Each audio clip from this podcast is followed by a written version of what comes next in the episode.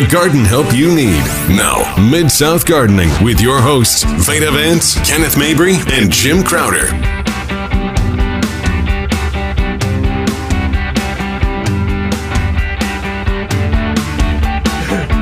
Good morning, gardeners. Welcome to Mid South Gardening. Glad you can join us this morning on this nice spring day that's almost going to be summer day.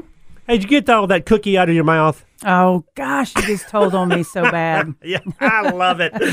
Good morning, Miss Veda. Good morning, Mr. Jim. Howdy. And nice, like you said, almost summer day, kind of like uh, what yesterday. Yeah.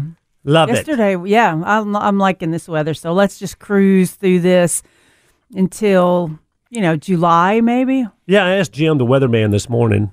Jim over here to the left on me. I said, Jim, what's the weather today? He said, Keenan's going to be pretty nice. You know, almost 80 degrees during the day and little rain tonight, which I don't care about. Yeah. Uh, don't care if it rains at night. And then, uh, what, in the 60s tomorrow? Yeah, I think low 60s tomorrow if we're lucky. But no frost, right? No frost.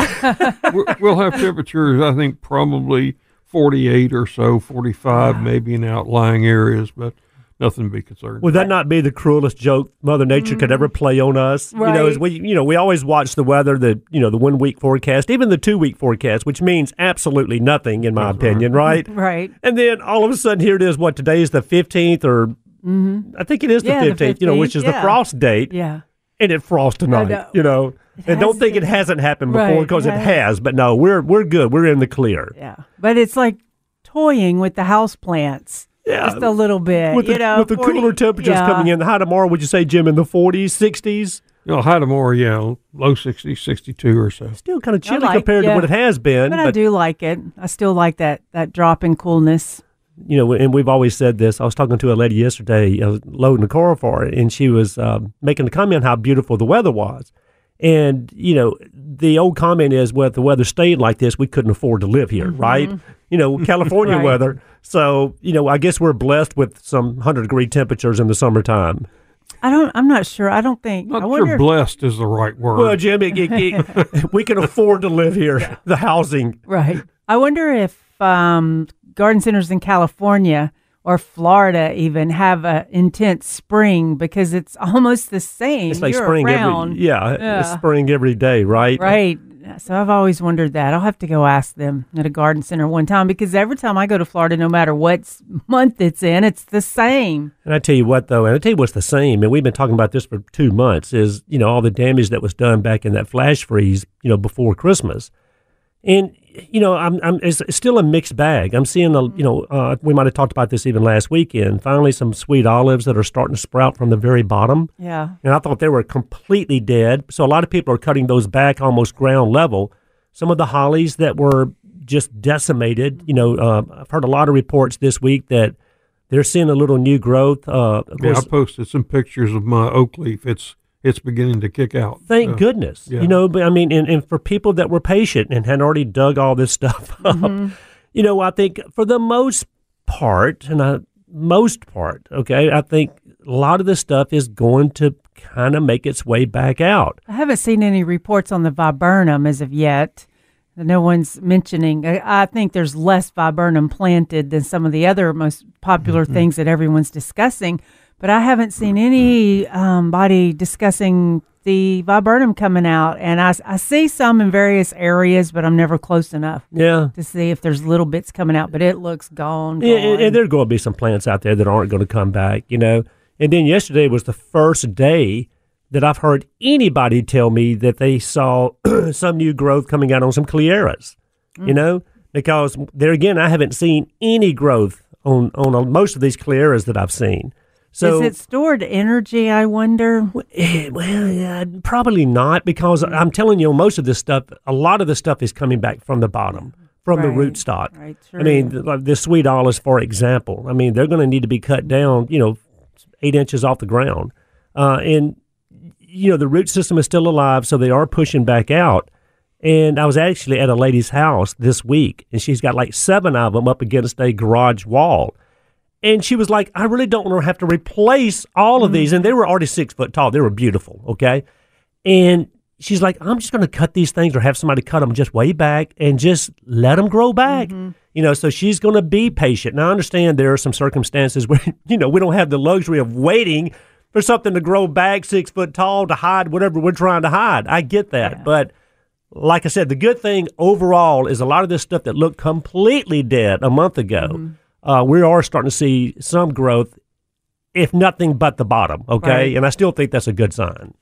I uh, cut all of them my Sasanquas. You know, most of them were 12, 15 feet tall. Mm. Cut them all down, even with the ground. I uh, did find some green in the trunk up a foot or two above the ground, but I thought to get the best shape back out of them and, and just hope that the rest of them are going to come out. Right, that was Hopefully. Something I was gonna wanted us to discuss about is if we do cut it s- straight to the ground versus leaving like three inches, six inches above, what is gonna be your best shape? And I'm feeling like you said, cutting it to the ground so you'll get a better shape coming out. Because if you leave a stub, then it's gonna just flush off of that. That's right. Yeah. Yeah. I Now, think- if you're smart enough when you cut that stub to, as it sprouts, remove most of those little shoots and just Yeah. leave one or two. Same way with a crepe myrtle. If you absolutely have to murder it, if you remove most of those sprouts that come off, you won't get that appearance Yeah. of that's Oh, just gotcha. ugly. You know. Yeah. Right. uh, Yeah. That's it, just of ugly. So, Mm-hmm. yeah, but so but I remember think Jim has got some wishful thinking over here. He cut his back almost to ground level, talking about some of his Sasanqua camellias that Yeah. look dead. I think it's just a matter of time for he has to get out there with the shovel. And I think he was just postponing that part of it. Mm-hmm. Yeah. Yeah, Yeah. they're, that they're is a flush for the ground, so there's going to be no shovel. and they'll just stay like that. If- I have told you when you know don't pull up your annuals. Well, I feel the same way about this Sasanquas. Let them become organic matter.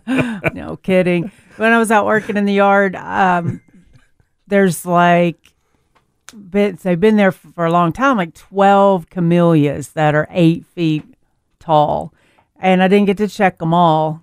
And, but one of them, I scratched t- trunks, all trunks, except for the center one was still green.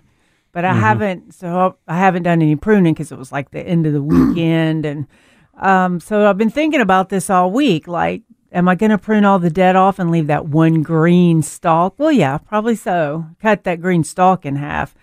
And then I was back to the shape. What's the shape going to look like? Some of these things you might have to work along with it to prune this mm-hmm. off, you know, leave, like you said, leave one good strong central leader and mm-hmm. take all the little babies off. You know, and, and I guess, you know, we've been preaching this, you know, since this happened. I guess we still need to be a little patient. I really think by mid May, we're going to know exactly what we need to do, honestly, another month from mm-hmm. now. And I was talking to an arborist the other day, and I was asking him about the cryptomerias because I still haven't, I mean, you might see a few green needles. Yeah, I looked Right. closely at one at the Botanic Garden yesterday, um, and it's 15, 18 feet tall. Yeah. Zero green. Yeah. Any, anywhere on it. I scraped everything except for the trunk, Yeah. uh, and then couldn't find any green wood whatsoever. Well, unfortunately, this arborist said that, yeah, he doesn't have any faith that these things are coming back whatsoever. And he said, now that doesn't mean that there will be some hiccups and yeah, we'll get a few will. that will come back. He said, but overall, these beautiful cryptomerias that look like toast, uh, for the most part, guys, you know, get they the are chain- toast. Yeah, I was going to get the chainsaw yeah, ready toast. because, but there again, I mean, we'll we'll know for sure on most of this stuff in about another thirty. Yeah, days. because the green that's coming back isn't going to be near enough to make it have a good shape anymore. Right. It's just kind of y'all just do it. I've seen a few arborvitaes, but that that um, have died, but that I believe is more from a pre-stress. Yeah. because arborvitaes, you know, ninety nine percent of them are beautiful and fine. Yeah, the winter care. didn't. The, that that cold, uh, f- you know, flash freeze doesn't didn't kill arborvitae. Mm-hmm. You're exactly right. But I keep hoping and hoping, my fingers crossed, hoping that some of the cryptomerias will come back. On, in a selfish way, my neighbor has got three of them on her side of the fence in my backyard, and that's really what blocks me from Mm-hmm. them. Is the cryptomeria that are over there, and they are just really brown. Oh man, it's depressing. That's the most depressing part out of the whole thing is all the cryptomerias because it looks like the hollies are flushing. But we're going to run to a break really quick. You're listening to KWAM and give us a call 901 260 5926. Good morning, gardeners. Welcome back to Mid South Gardening. Glad you can join us. You can listen to our podcast if you missed some of the show or just want to listen again to uh, rehear what you just did. Did I just hear that? Uh, you can also stream us online. At, uh, download our app, mighty990.com. And um, if you can't get us on FM, you can go to AM. It's 107.9 FM, 990 AM. All right. And then you can reach us anytime during the week on our Facebook group at South Gardening, Gardening in USDA Zone 6, 7, and 8. Had some fun questions on there this week. We did. I enjoyed them. There was a question I was going to go over. Getting some from like, New Mexico and. Uh, Yeah. So Yeah, the- glad and to see a varied I know. That's what it was. It's- audience. to some of them, I'm like, where? I wonder where they, they live because it was so varied, all the questions. And I Mm-hmm. could tell we weren't just in the Mid South all of a sudden. And like you said, it's really interesting to, to listen to what other people are going through too in gardening. So, anyway, what we're going through in gardening is it's annual time. It's springtime. I mean, we sold probably more annuals yesterday than we've sold all of last year. Yeah. I mean, it was crazy. And and I know Jim, you mentioned you were at all three of the uh, The plant plant sales. sales yesterday, and I really Yeah. think having the plant sales, all of the people on the same day, the Dixon, the Botanic Garden, uh, Lichterman, it really gets people out. yeah. I would be know- wore out if I went to all three of those in one day. Carol went with me, and uh, she is. She we just it's a lot of walking, you yeah. know. But it was uh, it it was really good, really good. Yeah, Yeah, you don't know you're tired when you're Yeah. in in amongst all this wonderful plants and the energy and everything it gives you, and then when you get home, like same with working in your garden, you didn't know you were tired, and all of a sudden you're like, boy, I just did too much. I was having too much fun. Yeah, but it is a feel good feeling, like you said. I mean, and to me, it's kind of really the kickoff of spring. Officially, like I said, you know, April 15th is the frost date. So, I mean, we're good to go. Now, you know, it might be a little early just yet to maybe put some caladium bulbs in the ground. Uh, everything else, you know, people typically are getting it done annuals, perennials, vegetables, herbs, the whole bit. Uh, I had a lot of people liking the SunPatiens yesterday. you know, I was thinking about that driving in. You know, and last year we talked about, you know, the difference between uh, SunPatiens and New Guinea impatiens. And they're very similar. Of course, you know, forever and a day, it was just our old fashioned impatiens that we planted in the shade, right? And then came the New Guineas, which had a bigger leaf, a bigger bloom, uh, really nice looking impatiens. And they could actually take a good bit more sun. And then came a hybrid of the New Guinea, the SunPatiens, and basically looked like a New Guinea, but they can take all, sun. Day- yeah, full day sun. And I mean, and, and they're absolutely beautiful when it, you know, they come in the uh, same colors, you know, the whites, the oranges, the the pinks, the purples. Uh, and I tell you what, it, it's just one of the favorite plants now as far as annual bedding plants for people to put in borders, to put in beds, even to put in containers. Uh, Veda, you made, I mean, you hit it. You just can't go wrong with those impatiens. You know, there a lot of people like to pick them because they can grow in sun and shade. So if you have a house where this part sun, this part shade, they'll perform differently somewhat. But what I see is when they plant the ones in the shade, it seems like they're they're doing their watering based on the ones in the shade, and the ones in the sun don't grow as as full or at bloom as well because they're not watering for the sun; they're just watering for the shade. So a lot of times you have to water differently. Oh, there's no doubt about it. I mean, it. you may have to give the ones in the sun twice the amount of water than the ones in the shade. you know, when people put in irrigation systems, they put in all these different zones. Well, do you mm-hmm. know on that timer, you know why you can change the timing on all those zones, right? Because everything has different watering needs. There's no doubt about it. And, you know, that's going to be the big thing. And it always is the big thing around here, especially when it starts to get hot. You know, too much water, not enough water. What kind of soil do I I mean, what kind of plant? I mean, it's just so many different factors involved. But I always tell people, you know, A, you can't let anything completely dry out. If you do, the thing's going to die, right? But at the same time, we all love to get out there with that water hose for some reason. and just, it just, it, it's a pastime, I guess, and just keep things way too wet. And of course, we'll be talking about this probably every month for the next, you know, eight months. Too much water is just as bad as not enough water. And I promise you, and we say this all the time, people are getting their irrig- irrigation systems cut back on now, right? Is don't leave it up to the irrigation guy to set everything up exactly the way it should be because a lot of that depends on the plants that are in those zones. Right. So when this irrigation system starts coming on, you better make your rounds out there and check the moisture levels and see, hey, am I getting enough water from this zone or am I getting way too much water from this zone? I remember being out of retail for maybe I think it was eight years. Was it that long? I think so. Wow. Yeah. At, at- yeah, about eight years being out of retail, Doing your just landscaping, yeah. When I was deciding to go back into retail, what kept making me want to say no is trying to keep everything watered Mm-hmm. in the garden centers and the water hoses, pulling the water hoses around. I really it because I mean we've got plants in two inch pots all the way up to you know thirty gallon and those little two and it's hard teaching somebody how because even if you're going to water those little pots you have to water really really slow and then this this one you have to so i was just like i don't want to deal with all the watering again but then when you get out there and all the flowers and plants are doing their thing then you know it's not horrible Yeah, and you know, to me, you know, the turnover rate on plants at garden centers is is pretty fast this time of year. You know, you order stuff, you put it out there, and it's gone really the next day. Um, which is different from having plants in your beds on your property or in plants in your containers on your property. You know, those plants are there to stay, right, for the rest of the growing season.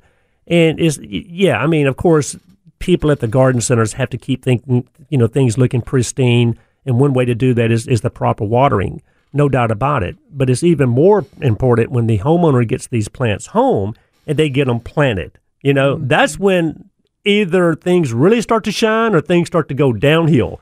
And like you said, Veda, a lot of that actually starts with the watering. So I know it's a little early. It's not 100 degrees out there yet. We'll get there, I promise you. But watering is a really big deal.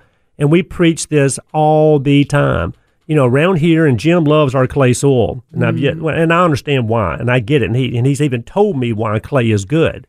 But clay can hold a good bit of moisture. So that's why we're constantly, seems like, you know, amending our soils, especially in our beds. But Betty, you always talk about when it comes to containers, you better use a pretty decent soil that holds a little moisture, but at the same time drains. You know, does that make any sense? i know a lot of people say well how does that happen and it's just the, the texture and the mixture of the soil you get But we see people a lot of times they'll get a bag of garden soil or they'll get like a bag of topsoil and they'll use that as their potting soil. And I'm telling you right now, that is not a smart idea whatsoever. You do need potting soil for containers. It's, it, it just it makes all the difference in the world. And the blend, the, the type of soil that they're using, don't get the cheap topsoil. I don't mind to use that as an amendment. And don't get the garden soil to put in a container. You know, it gets difficult sometimes with if you get a really good soil that holds moisture for a, a while but drains good, you really can't use it in a hanging basket because that makes it too heavy. Even maybe I don't care. I'm going to. I can. I'm going to use it in a hanging basket Oh, and water if I have to every day. I'd rather have good drainage than heavy soil. Yeah, that's exactly so. I'm not going to use that heavy soil in my hanging basket. Right. I'm, you know, loosen, add some bark mulch to it, some soil conditioner to it, make it a little bit lighter. Or for us, since we have an indoor mix, I'm using the uh, outdoor mix, using it as a container hanging basket. So it's light, still drains. You are going to have to water a little more, like you were saying, but you can't. You just can't find a, a shepherd's hook that'll hold up that hanging basket with that heavy soil. You see these heavy duty shepherd hooks and they're bending one Yeah. way. You know, it's something's not right. I'm telling you, when you're just hanging a basket on it. right? Or you But- hear it something flop on the front porch and it pulled it out of the porch pole. And I know we talk about this, but if you've got a container, and Jim, you've told me this many times before, like a bigger pot, and it's mm-hmm. got the potting soil in there that you've used, you know, for the last five years. That's okay. That's fine, especially if you're just replacing annuals every year. But we do say go in there, take half of that soil out, refluff that soil with some brand new potting soil. Uh, and you don't want to just use the same old tired soil year after year after year that you have in a container without what they call refluffing it. Uh, it just makes a big difference if you can get in there every year. Not saying you got to empty all of it out, but you got to get some of that out of there and put some new in and work it in really good. Yeah, I, sp- I did that this week on the patio. Was went through it, got all the stuff out of it. Had a sh- half of the soils out because you pull it out with the mm-hmm. roots and all. Shake it all off. Then took a shovel, worked it up, and then dumped bags of good potting soil in with it and turned Work it it again and turned Yep. it again. And do you think I have any plants in them yet? Not yet, but that's okay. You got that soil ready to yeah. go, though. So and it's always easier. Sometimes you have to garden in phases, and like I, it seems if you go and get everything prepped, your bed prepped, your pots prepped, and all of that. By the time you do all that, you're tired at the end of the day. But if you've got your plant, your soil already prepped, then you can grab your plants quickly, plant them, easy. and they're done. Then yeah. it's easy. That's right. But- makes it makes it fun that way.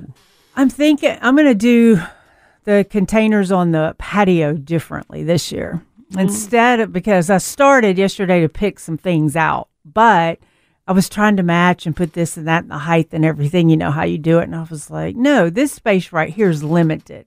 And I want to see so many different varieties of plants. I'm going to only pick well, which was getting hard too. What I like is that what I just see that looks good immediately, I'm going to snatch it. So even if I have 10 colors in one pot, or I'm not going to go filler, thriller, spiller, I'm just going to grab what I like, put it in there, and see what happens. She's doing the kaleidoscope of planting, is what she's doing. I Boy, like I'm it. tired already. Yeah. All right, Jim, we're ready for you to get happy. We'll be right back.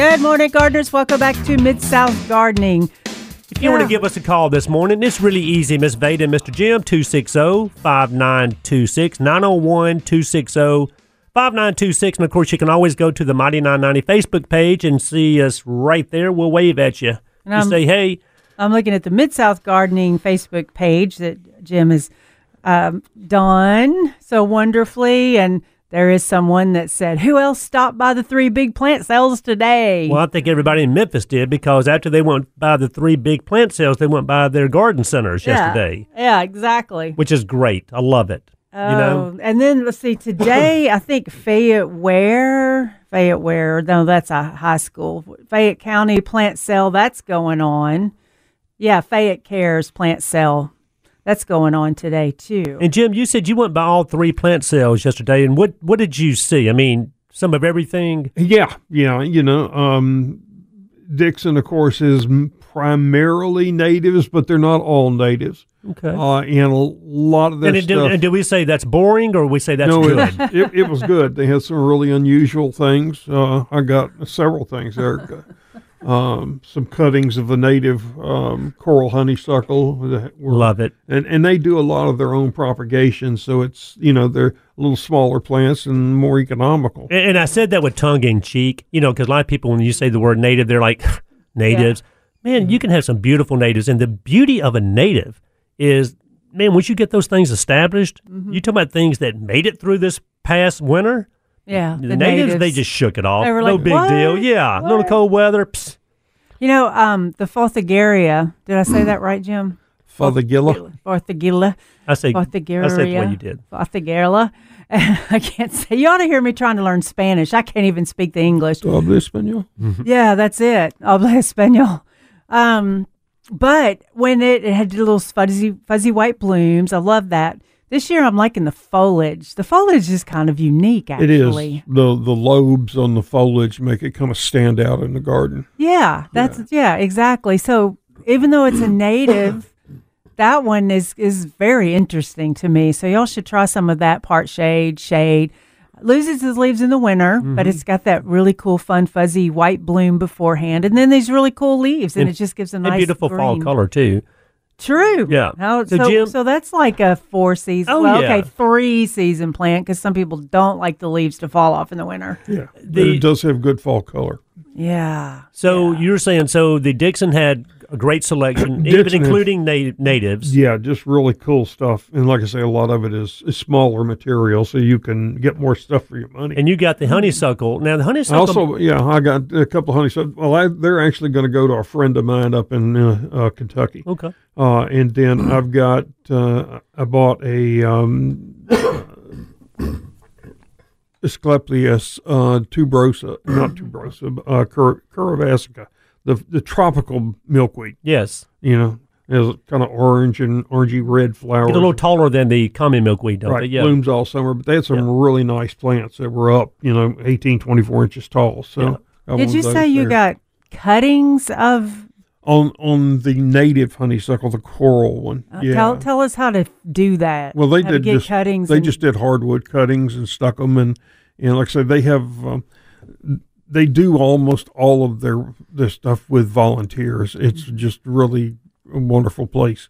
Um, and and if you haven't been out there, just walking the trails is it will uh, take everything off your mind. It's just beautiful Yeah. right now, particularly with the the uh, garden phlox, the win- uh, woodland phlox in bloom all Mm-hmm. throughout there. It's just it's spectacular. You know, and I dare say this on the radio, but is the admission still They're all free. free admission still going on at the Dixon? Uh, yes, yes, and it's um, yeah, and of course, they're the all free for the year. plant sales. I got that. Yeah. Um, but anyway, the Botanic Garden goes on again today from uh, eight till four p.m. Okay. and then Dixon is uh, let's see, Dixon is nine to four p.m.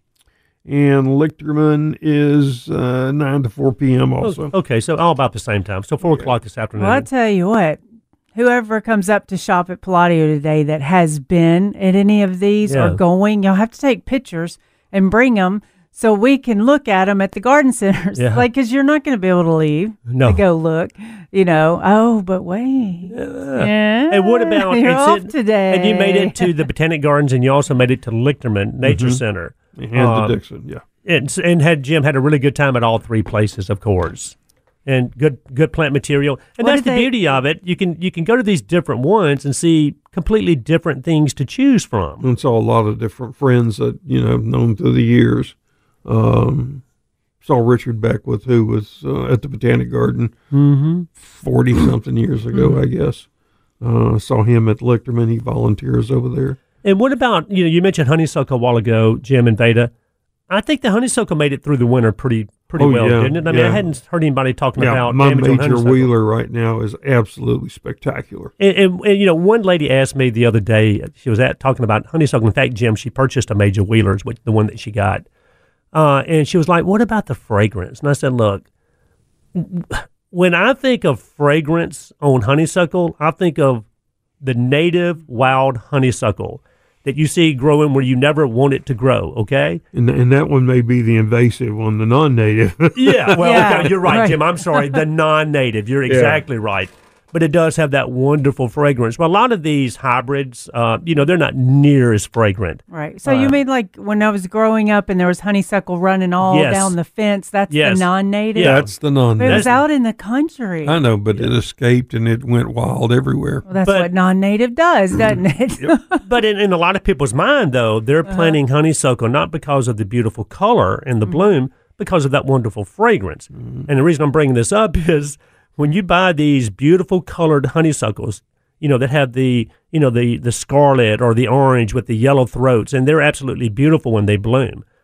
You're not going to get the fragrance on those that mm-hmm. you get on those old mm-hmm. fashioned honeysuckle that mm-hmm. you see growing in the trees, you know, around where you never want them to grow. Is my point. Well, it's like I can smell honeysuckle when you're out in the country or driving, um, walking the lane or whatever. I can smell it good, but like in the city, I don't. I can't smell it because there's so many other smells around. I guess unless I got right on it, but I don't smell that wa- wafting, wafting smell. Although I put all the petunias together in one area and just happened to be in the right place where I guess the wind carries it on the back patio at work and everybody that walks on the patio is like, oh, I can, s- and those petunias smell And, awesome. and most people would never even know that a petunia I has know. a fragrance. But if you get close to some of them, especially some of these, like I think there was one called Sugar Daddy, which was a purple. Mm-hmm. yeah, that one. I mean, absolutely. Uh-huh. it is the sweetest smell ever. A petunia. And, and, you know, and we don't plant petunias because of No. fragrance. No one ever thinks of that. But like you said, Veda, you get them all together, get a little kind of steel air back there. yeah.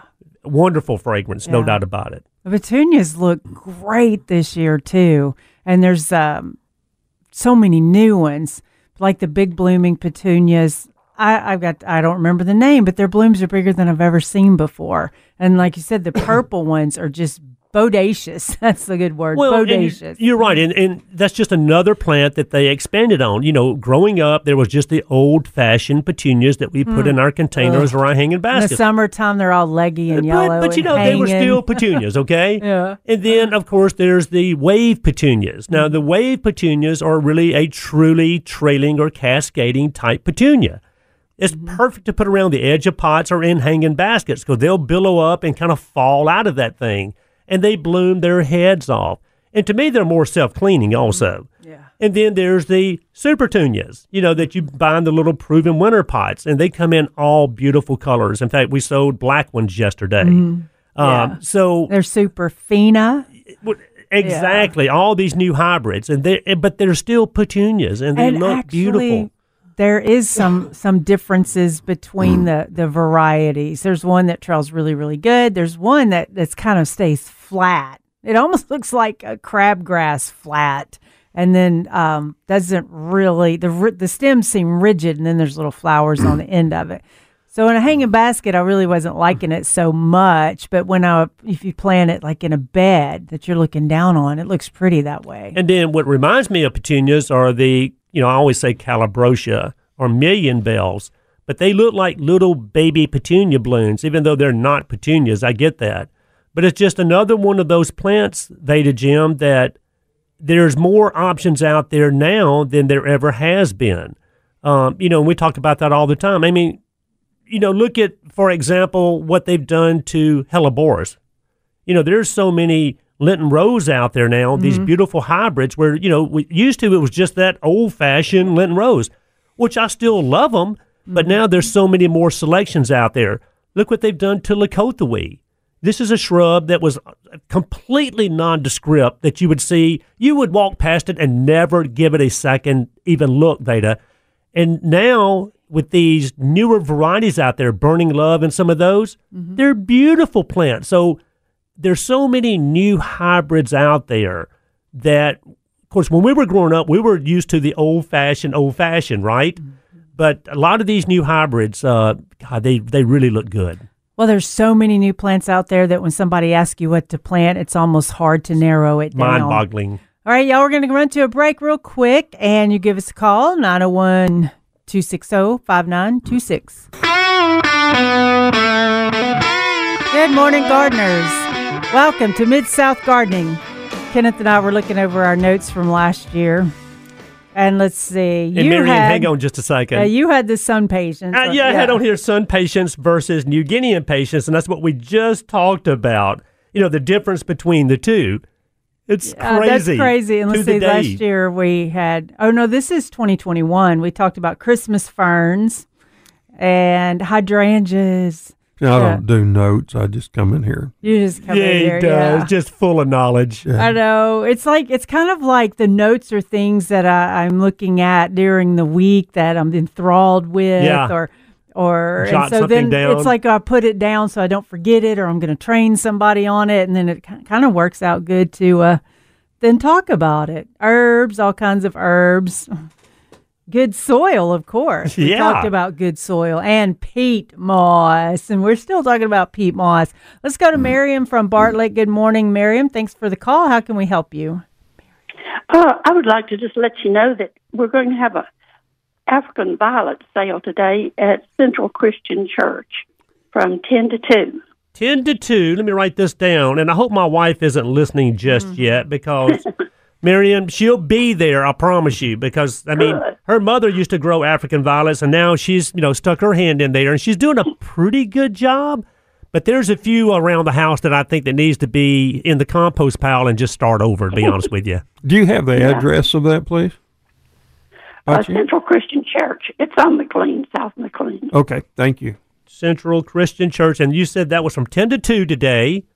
And African right. violets, and I'm sure y'all have got probably more African violet colors out there than anyone can ever imagine, correct? That's right. That's mm-hmm. true. All right, my We're bad. not having we're- we're not having a show this time. We're just having a sale. Love it. That's the best way to go. So today from 10 to 2, the Central Christian Church, and you said that's on McLean, correct? Right. All righty, babe. Hopefully we'll see you there. Okay, thank you All very right. much. Thank you. Thanks for calling. Thanks, Marion. Yeah. That'd be fun. More to do. African violets. I'm telling you, and I can't I- look. I'm not going to sit there and tell you I could grow one. Mm-hmm. I've never tried, but I've seen people fail miserably trying to grow African violets, and I don't know why it would be so hard. But I've also seen people have the most beautiful African violets, not a blemish on them, so they know exactly what they're doing. And I guess the biggest thing, you know, you never water them from the top. You always want to water from the bottom, correct? Because you don't want water ever on the foliage. Yeah. Uh, well, let me tell you about this. Don't oversaturate the soil. Three, I had three African violets, and they some uh, somebody, not me, let them get really dry, and so enough dry where you'd put them in the water and they'd float. So put some water in the tray, set them in there, and they sucked all the water up good. And I was like, okay, we'll just leave them here for a second and we'll put them back up. Well, somebody decided to add more water. Of course. And it actually absorbed all that too. But that was too much water for those to, to hold that long. It wasn't draining off fast enough. So eventually, the leaves at the bottom were kind of turning mushy, and the flowers at the top were falling over mm-hmm. because the soil was so saturated it couldn't even breathe. And then it had apparently started rotting some of the roots. So, cut everything back and took it out of the pot so it could dry out more, fertilized it a little bit, and it recovered. But the thing was, is the even though it still was able to suck up more moisture, it didn't need that. Jim, what's the secret with African violets? I mean, is there one, or is it just just you just kind of know what you're doing? And Well, bright light is is one of the most important things. Again, you know, typically watering from the bottom. Uh, and using a good African violet yeah, uh, fertilizer. Give them a fertilizer. Uh, and that's you know pretty much it. You know, I've done it. I've killed about a hundred of them. Yeah. No, it's true. Me too. And the reason I was asking It's because, because I always want to put them where they don't really want to I be. know. You know, put them on the dining room table or kitchen table. You know, and there's not enough light there, and so they they eventually bloom out. And you think, well, I'll set it back and, and see if it comes out of bloom. And you, and you put it again somewhere where it's too dark, Yeah. and so it just sits there until you know you finally just decide, well, let's just get another one. well, and the reason I was asking that question also is, you know, with a lot of different things like cactus, you can get a cactus soil. Mm-hmm. Orchids, you get an orchid bark. Well, African violets, you get African violet soil, and I'm assuming it's a soil that actually drains pretty darn good. Right. You know, it's a blended soil and it's for African violet. So, I mean, I guess as a novice, because I've never grown them, I would make sure that I had a nice, well drained container or an, or an African violet container, if you will. I would definitely use African violet potting median and then maybe buy the cheapest African violet I could starting out, right? It's just but you know, people let it go a little too dry and don't fertilize at all. It's another thing. It, I hear they're in the right um, environment, but their watering habits are really slack and the fertilizing habits are none. And, and I'm finding out with even orchids and stuff like that, they're not feeding them, is one. But like Jim was saying, you put them where they really don't grow. But that that's a good thing. You can enjoy it while it's blooming, like you said, and then put it back on the growing shelf and then regrow it and set it back out. Well, good. So the Marion said that was from 10 o'clock to 2 o'clock today. Well, speaking of putting things where they don't grow, um, there's a showroom designer that does, you know, all the the fountains, furniture, and stuff like that, making it all look good and everything. Well, I got in these beautiful tree form mandevillas. I'm mm-hmm. sure y'all, and just amazing.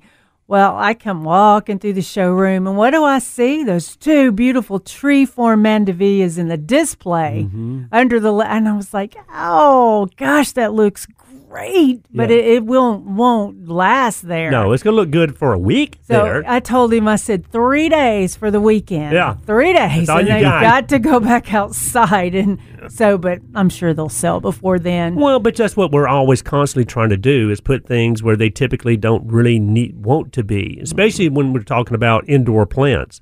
Um, you know, we'll we learn by trial and error. There's no doubt about it. And if you've got a plant indoor or outdoor, and you plant it and you put it somewhere, and let's say it's just not doing well, you take that same plant, put it in the a different environment. In fact, one that is more conducive for the growth of that plant, and it goes crazy. You know, so it can be just the location of the plant and nothing else. The feeding can be perfect, the moisture's perfect, the drainage is perfect, everything's perfect, except it's just the location of the plant is not right. You know, what else too is if you're not moving your house plants outside, even though they're indoors in like a semi-controlled environment, the one thing we're not controlling is the the simple fact that the days are longer, so they're going to be utilizing a little bit more water. I mean, I've noticed that in the garden center, we've had to bump up the watering just another little bit of a level because yeah. it's the days are longer. It's time for them to grow, so they're going to use more um, water to grow. But and then they're even inside's warmer. And what about know? house that we've taken outside, Jim? Are we okay tonight? Oh yeah. So you Yeah. said it was in the high 40s or low 50s as far as a, Well, it'll be tomorrow night. tomorrow night. Uh, that it's going to be in know L- chilly, but- forty-eight, but we're maybe fine. forty-five. Yeah, they'll be fine. Good. Because I know there's still a lot of basil out there also. We might. Yeah, you know that last little more chill than we had now. I didn't put the basil up, and it was real young and tender, but it actually made it because it was up against the wall on one of the tables, and and then in kind of in a cubby, so it was protected. So I think, I mean, as far as plant material goes, herbs, vegetables, bedding plants, whatever, I guess we're, I guess, fine on anything, aren't we? Well, you know, there's still some things I wouldn't plant till after the first of May. Uh, like in vegetables, we we talked about okra. I think the ground's still too cool Right. for that. Um, But as far as people, what they planted as far as tomorrow night's, yeah, I'm, I'm not chill coming not, through. not worried about tomatoes or Yeah. anything like that. yeah. Uh, now, if it's real windy, that can always play havoc on on potato vine and and uh, and basil. Yeah. So, you you know, it, it wouldn't hurt to throw a little sheet over them and yeah piece of paper over them and weight it down with rocks. and Yeah, yeah. Just keep the wind. hold a little, of hold it. a little bit of that Mm-hmm. heat in there and keep the wind, like you said, off of it. Oh, herbs, everything. I'll see some sunshine. Now I'm getting really motivated. Is it going to be sunny today? I thought it was far- near, Okay, good. Near eight- near eighty, so it's going to be a warm. day. And then we're Okay. supposed to have a little bit of rain. Jim said coming. Oh, where the man over here? A little bit of rain coming in tonight. Uh, but a beautiful day today and another beautiful day tomorrow. Absolutely, y'all. So hang on. We've got two more hours to go. Get your coffee, get your tea. Keep us tuned in. We'll be right back.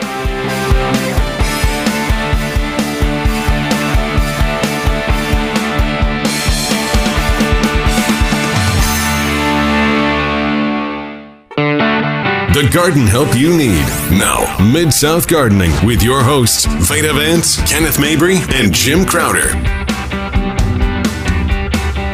Good morning, gardeners. Welcome back to the second hour of Mid South Gardening. I'm Veda with Palladio in Memphis. Yes, she is, and I'm Kenneth with Dan West Garden Centers right here in Memphis, Tennessee. and I'm Jim Crowder, And go and Jim, a a, or Tired Nursery. a fine administrator administrator of a nice Facebook page, Thank you very much. which is Mid South Gardening, gardening in USDA zones six, seven, and eight. and every time I talk to you, it seems like you're getting more and more and more people that are joining this Facebook group. Yeah, we've had a good week. We've over a hundred, is I think, crazy. added this week. Uh, Audrey Fielding uh, just sent me a text on the Mighty 990 Facebook page and said, "What about okra seed again, guys? Planting now?" Question mark. Yeah, I would hold off a little bit on the okra seed. Uh, okra, uh, as we all know, is in the cotton family, and it likes it really hot. I mean, the hotter, the better. I mean, okra takes off when it's hot. So, uh, I, Audrey, I'd give it another uh, 10 days, two weeks, towards the latter part of the month before I went out there and started planting okra seed, just because there again, it likes it really hot uh, to grow. So that's and that's about the only vegetable, in my opinion, that I would that I would wait on is the okra. That's um, I think that's be the only only well, cowpeas. I wouldn't. uh, You know, I normally don't plant those until June anyway. Everything else is beginning to fade. Yeah, Yeah, but okra's the only one that's really concerning to me. early May, you'll be good to Yeah. go. Yeah. And the only other thing is, you know, the caladium bulbs. We still tell people when it comes to caladiums, unless you're doing them in containers, uh, if you're doing them in a bed outside, typically wait till these nighttime temperatures are in the 60s or above on a consistent basis. Because if you go out there and put them out there too soon, which we all want to do, I get it. Uh, and it stays, the soil temperatures stay pretty cool and wet, they can rot on you. But hey, we're getting there pretty quick. You said the height of days in the 80s, so look at the weather before you plant okra and f- before you plant your uh, caladium bulbs. Yeah, soil should be warming up quickly, more quickly. I was just going through pictures, and I saw a really pretty combination that would be great for the summer. And it's that variegated ginger. It's the annual ginger, and then purple setcreasea at the bottom base of it. That's such a pretty combination. That would be, and you know, the ginger.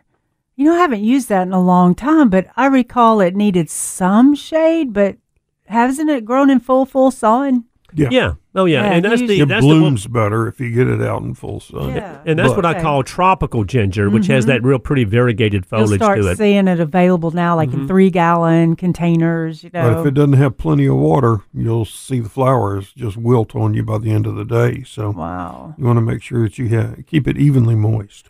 I, I've seen what's that tall ginger? That's It's the got butterfly ginger, the yeah, green leaf one. and that one was uh, needs a lot of water, more so than this one, the regular tropical ginger. Well, it's such a, an aggressive plant too, and I mean it spreads rapidly. Um, Which Oh, one, Jim? the, The, the, butterfly, the tall ginger. yeah. And then there's a ground cover ginger also. I mean, a perennial. Yeah, yeah, that's true. You know? Yeah, there's so many different looking. If somebody gingers. comes in and say, hey, I want some ginger, well, right? Which one do we want, right?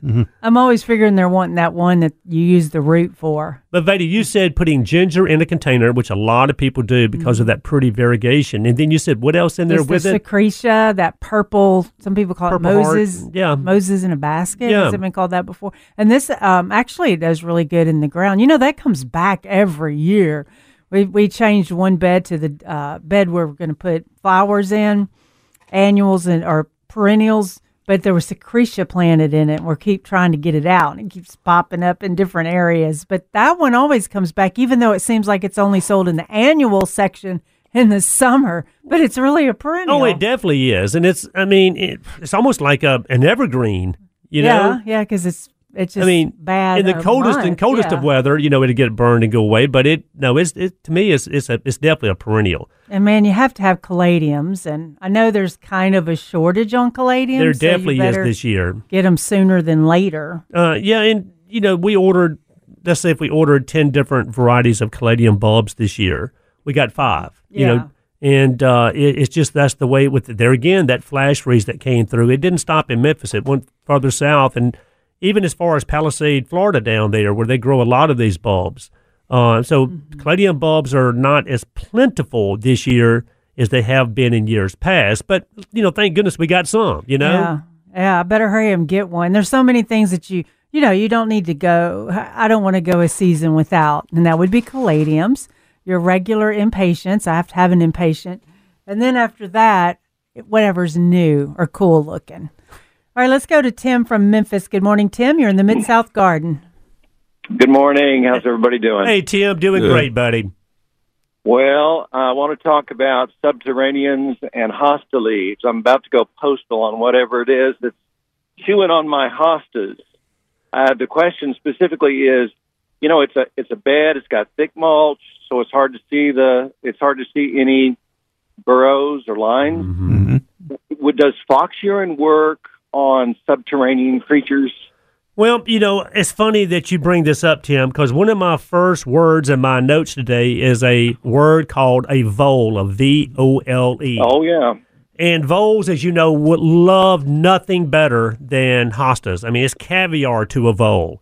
And they will gnaw the roots right off that thing. They'll drag it underground just like Bugs Bunny does a carrot. I'm telling you. But if you think you have a vole problem, uh, then you're right. You've got two or three different ways you can try to control them. One is you can get old fashioned mouse traps and bait it with a pecan or a piece of a pecan. And you set that baited trap down there in the bed and you cover that trap with a clay pot and you'll snap them up big time. Another thing is Mole Max or Mole Go. That it, though both of those products are nothing more than castor oil. So you're better off using castor oil as a mole and vole repellent, in this case, vole repellent, than you are, say, you know, the fox urine. Okay? So uh, castor oil, either liquid or granulated, Mole Max or Mole Go, it comes under those two names. And then lastly, if you are pretty sure, Tim, that you do have voles in that hosta bed, uh, I would at some point maybe pull the mulch back in, in places, see if you can find the little quarter sized holes that they leave. And I would either use some uh, Volex, which is a pellet that you drop down in the holes, or some Ramik that you drop down in the holes, which is a rat bait. But both of them will kill voles. So you can either try to bait them, you can try to repel them, or you can try to trap them. But you got to get rid of those voles. I never thought I, I. So I always thought of voles and moles eating the bulbs. Right. Do they will they chew on the leaves as Mm. well, or is that something above ground? No, Yeah. well, it's it's funny. I've, I've a guy brought me in Veda a I shouldn't say a video a, a video of voles V O L E S above ground eating leaves. Now, for the most part, you know, we see the problem where they're just eating the roots off of plants. But if they're eating on the top part, I mean, that could be so many different things, including rabbits. You know. Yeah, rabbits, Mhm, yeah. slugs, things. You know, you mentioned you had a lot of mulch. Mulch is a really good place for slugs and voles and all of that to hang out. And if you've got more than like an inch, even two inches, you might could spread or thin your mulch out. Also, if you turn the soil around and under your hostas, uh, that can expose the slugs or even the slug eggs for the birds to go after. So, uh, cleaning out from under that could help too. And I've seen people tie them up for a minute until they can get, you know, everything out because they like that shady, moist home to stay. Yeah, and I would dare say, I would say if it's voles, V O L E S, voles are p- more underground eating the roots. If it's something eating above ground, uh, then that's either another type of varmint or, like Veda said, a slug. Now, if it's another type of varmint, then the fox urine uh, is really not a bad move at all. In fact, it's a really good product to use. All right, I'm going to try everything. Right, exactly. Try pulling some mulch and stuff back and then applying all the urines and things he was talking about. But thank you for the call, Tim, because a lot of people are well, going to be. Go ahead. tell Jim, tell Jim if my if Oh, I'm sorry. his advice in pruning them to the ground. Good plan. Yeah, man. Thank you, Tim. All right, have a good Have a good Hey. weekend, Take care, buddy. my friend. Thanks, Tim. Thanks for the call. I was just about to say, I'm sorry. but I think it was me that couldn't hear. Okay, let's go to a break and we'll take more wonderful gardening calls, or you can post questions on our Facebook Live. We'll be right back. Call us 901 260 5926.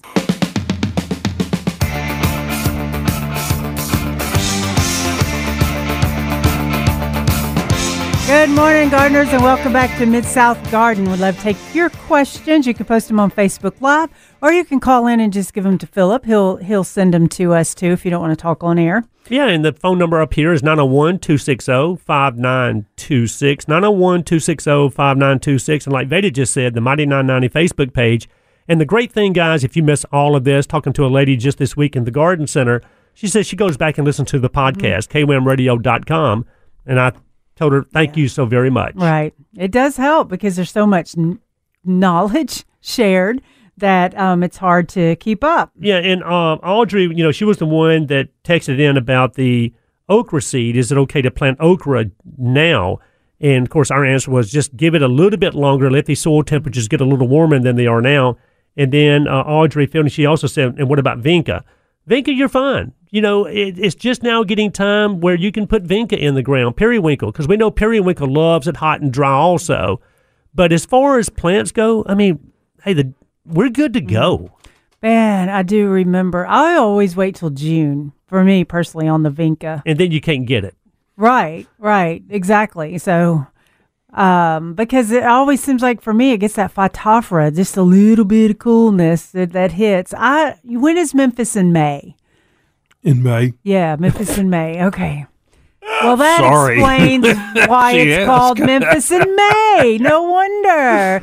But I mean, isn't it like the eighth or something? But what I'm, I always remember that the weekend of Memphis in May, I still all the way up to that time. Some nights are cool where I have to use the uh, the fireplace, just a little fire though, but it's just cool enough to get away with that. And it seems like after the Memphis in May, then I feel like everything's warm enough for the Vinca. I'm, I mean, do you like, just it makes me crazy. But also now I think some of the Vinca has been hybridized stronger where it doesn't get it as soon as it used to. Well, the biggest thing with Vinca is, you know, it hates wet feet. And there again, we talk about this all the time, all day long. What doesn't hate wet feet? If you're planting periwinkle out there, Ducks. which I did ask the question, Veda. If you're planting Program's going downhill pretty quick. really quick, if you're planting vinca or periwinkle out there as a bedding plant, Uh, the biggest thing is just don't overwater. it. Uh, I think you know the temperatures. I mean, like Jim was saying, the you know it's in the 80s today. Yeah, one of the tough things though sometimes is determining whether or not you know that wilted plant is actually overwatered Right. versus underwater. Good Oh, I know. I You know, yeah. so many times we see people who really improve their break up their clay and put lots of real pretty black stuff in there, you know. Mm-hmm. But what you've done is create a little bowl in there and you can actually rot the roots off. Then the plant can't take in water, so it wilts. And what does you want to do when a plant wilts? You want to water it more. So Audrey, So- I'm saying is so- I'm sorry. Some sometimes dig one up and look Mm-hmm. at the roots on them and see if they're black or see if there's actually moisture Yeah. down there. Yeah. Sacrifice one plant just to Yeah. to, to be sure. Because either way, if you don't figure it out, you're going to sacrifice them all. That's right. yeah. Yeah. Well, I mean, I always stick to my guns. I always say I'd rather slightly underwater than grossly overwater, mm-hmm. uh, especially when it comes to things like vinca, because they just won't tolerate wet feet. And once they're established, I mean, they're tough as everything. They love it hot and they love it dry. Kind of reminds me of lantana, you know. Mm-hmm. Uh, so yeah, uh, anytime, uh, you know, because these these soil temperatures are definitely starting to warm up with these warm days we've been having. And also, Renee Smith texted in. She said, "When can I plant my zinnia seeds?" Well, a lot of people wait till even longer because they, you know, early on they'll seem to get the powdery mildew. So some people don't even throw seeds out until What, May. around mid-May? Yeah. But I still would try some now too. Why a not? lot of people are putting zinnia seeds in the ground right now. Or they'll do monthly. They'll seed every couple of weeks or every month or so just to constantly keep them. Stagger your zinnia seed planting just like you would planting gladiolus bulbs. Yeah. You know, Yeah. that way you get that continual fresh. Jim, what do you think about zinnia seeds now? Well, um, I've never. I don't usually grow them from seed because I I normally would just get a few. It's not one of my favorite flowers. See, I love them. And yeah. one of the main reasons is because they're so susceptible to powdery mildew. Yeah. And I have a lot of other stuff around that, you know, and I'm just not, I just don't like to plant things I know that are going to have an issue. yeah. Well, it's like, Um, but I, th- I think May 1st, I think Yeah. you're probably okay. Particularly in looking at the long range, long range forecast, it's, we're going to have nights in the 60s Mm-hmm. uh, for probably 10 days or more. So I think you're fine. yeah, it is good powdery mildew weather coming up, actually, on your phlox. It could be on your crepe myrtles. But I had asked um, a couple of people because down, I think it's in Arkansas. I wish I could. Jill Foster, I think, that grows all this stuff, brings it to the farmers markets. And so they always have these beautiful zinnias. And I remember when it was so hot, and I was like, how? You know, I I just hear uh, mine get powdery mildew. And she goes, it's, you wait. You wait to throw them out till you get past all the powdery mildew susceptible weather. Which is a little so- cooler and a little wetter. Yeah, right. So that's for me. I would wait, but now she's making me want to throw seeds. I want to do everything today, everything. but there's You're so many. working today. You remember that? Oh yeah, that's right. So like, do you do this? I get to work. I'm looking at all the wonderful things, and I'm going, oh, I'm going to plant this and this and this, and I've got it all in my mind. And I say, okay, at the end of the day, because you want to leave your stuff for the customers. At the end of the day, I'm going to grab my stuff. But at the end of the day, every day, all you want to do is just rest because you felt like you've gardened all week. So I have picked out my plants like three times, and then just don't have the energy to go And these are with plants. them. And these are plants you're putting in containers on the balcony. Yeah, and some plants I'm going to uh, plant in the yard at a, a friend's house. And I'm definitely going to get some of the purple petunias 'cause they smell so good. But I love the alyssums and the lobelia because they're white, uh, kind of what airy looking. Uh, and, that sky blue color on the alyssum. yeah, and the alyssum And the smells, lobelia, I'm the sorry. lobelia, yeah, and the alyssum smells like to me like honey toast, piece of toast with butter and honey on it. So that smell with the petunias is beautiful. So I'm gonna do the purples, but then I want to think I'm gonna add orange or yellow, like the yellow million bells. Is it yellow or yellow? Yellow. Yellow. That's what. I, either way, Yeah. I understand what you're saying. Right. I'm gonna use the yellow petunias with the purple. That'll be like a vibrant kick. He'll look at that and say, "Oh, good morning." Yeah, and that's and I agree with what you're saying. I think we're good to go on mostly all trees and shrubs. uh, vines, uh, even tropicals you can plant now. And like uh, we were telling Renee and Audrey a while ago, the only thing that I might be just a little hesitant, hesitant on in planting in the ground just yet is zinnia seeds, even though some people have already started to do it. Uh, okra seed, uh, and then, like I said, oh, the caladium bulbs. I, I just, Yeah. you know, you want these nighttime temperatures steadily in the 60s or above. Now, when it, once we get there, you're good to go on all those. On, uh, I just thought of this because I was thinking of somebody's yard. When you listed those plants, we were going to use those, and so papyrus. That does anybody? I've seen it come back some, but I was reading. Actually, it was a zone eight. I didn't even think about it. I thought I'd seen it come back, but it's a zone eight to a zone ten. Is that the, like, Well, we're almost zone eight. That's what I'm thinking. Yeah, I've had it come back in when sitting in a in a pond. yeah. Uh, I didn't carry any over this year, but Mm-hmm. two or three years ago I planted one, and it lasted through two winters. Yeah, because pap- papyrus we've always just kind of considered for a water garden, and Now, we some of them are very tropical. Yeah, okay. You know, some particularly, I think there was the there's a giant one. Mm-hmm. And I think you'd be lucky in zone nine to have it winter. But Hmm. uh, the one that we see so much, King Tut does pretty well, the little dwarf one.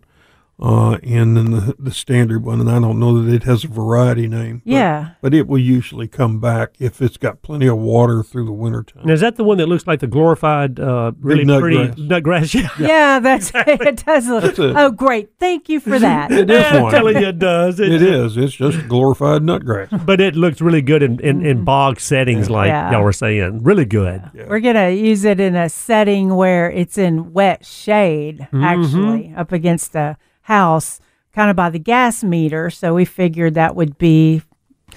It says it. You know, some people hide the gas meter with one tall holly. You know, it's just kind of like a soldier standing there guarding the gas meter. We're trying to soften it up a little bit to where you really don't notice it. It just kind of blends. So we might go with that. And then there's um see we wanted to put heuchera with that, but see heuchera doesn't like that much water.